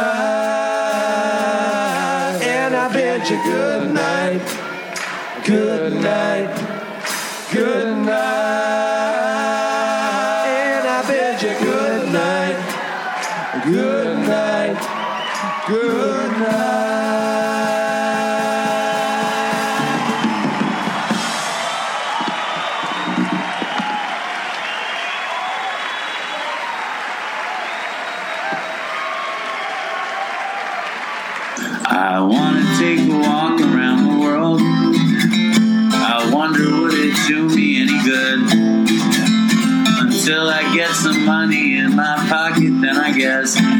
have to walk around my neighborhood. But I want to be good so bad. Want to be so good, so bad, so bad. I want to be good so bad. Bad desire's all I ever had. And I want to take a ride up in the sky. Watch this aeroplane just pass me by. And I want to see a Lear jetliner take a dive. Just to show all of these people what it means to be alive. But I want to be good so bad. Want to be so good, so bad, so bad. I want to be good so bad. Bad desire's all I ever had. And my shadow's getting smaller and smaller.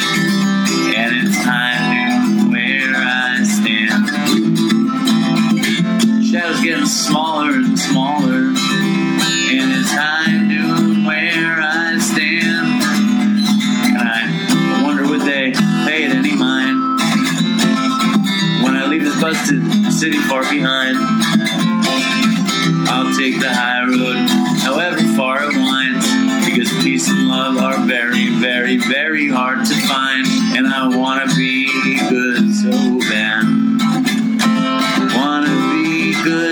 so bad, so bad. I wanna be good so bad. Bad desire's all I ever had. Damn it, all these suckers make me mad. And it's all I ever had. And it's all I ever had. And these suckers make me mad, and I want to call my dad, and it's all I ever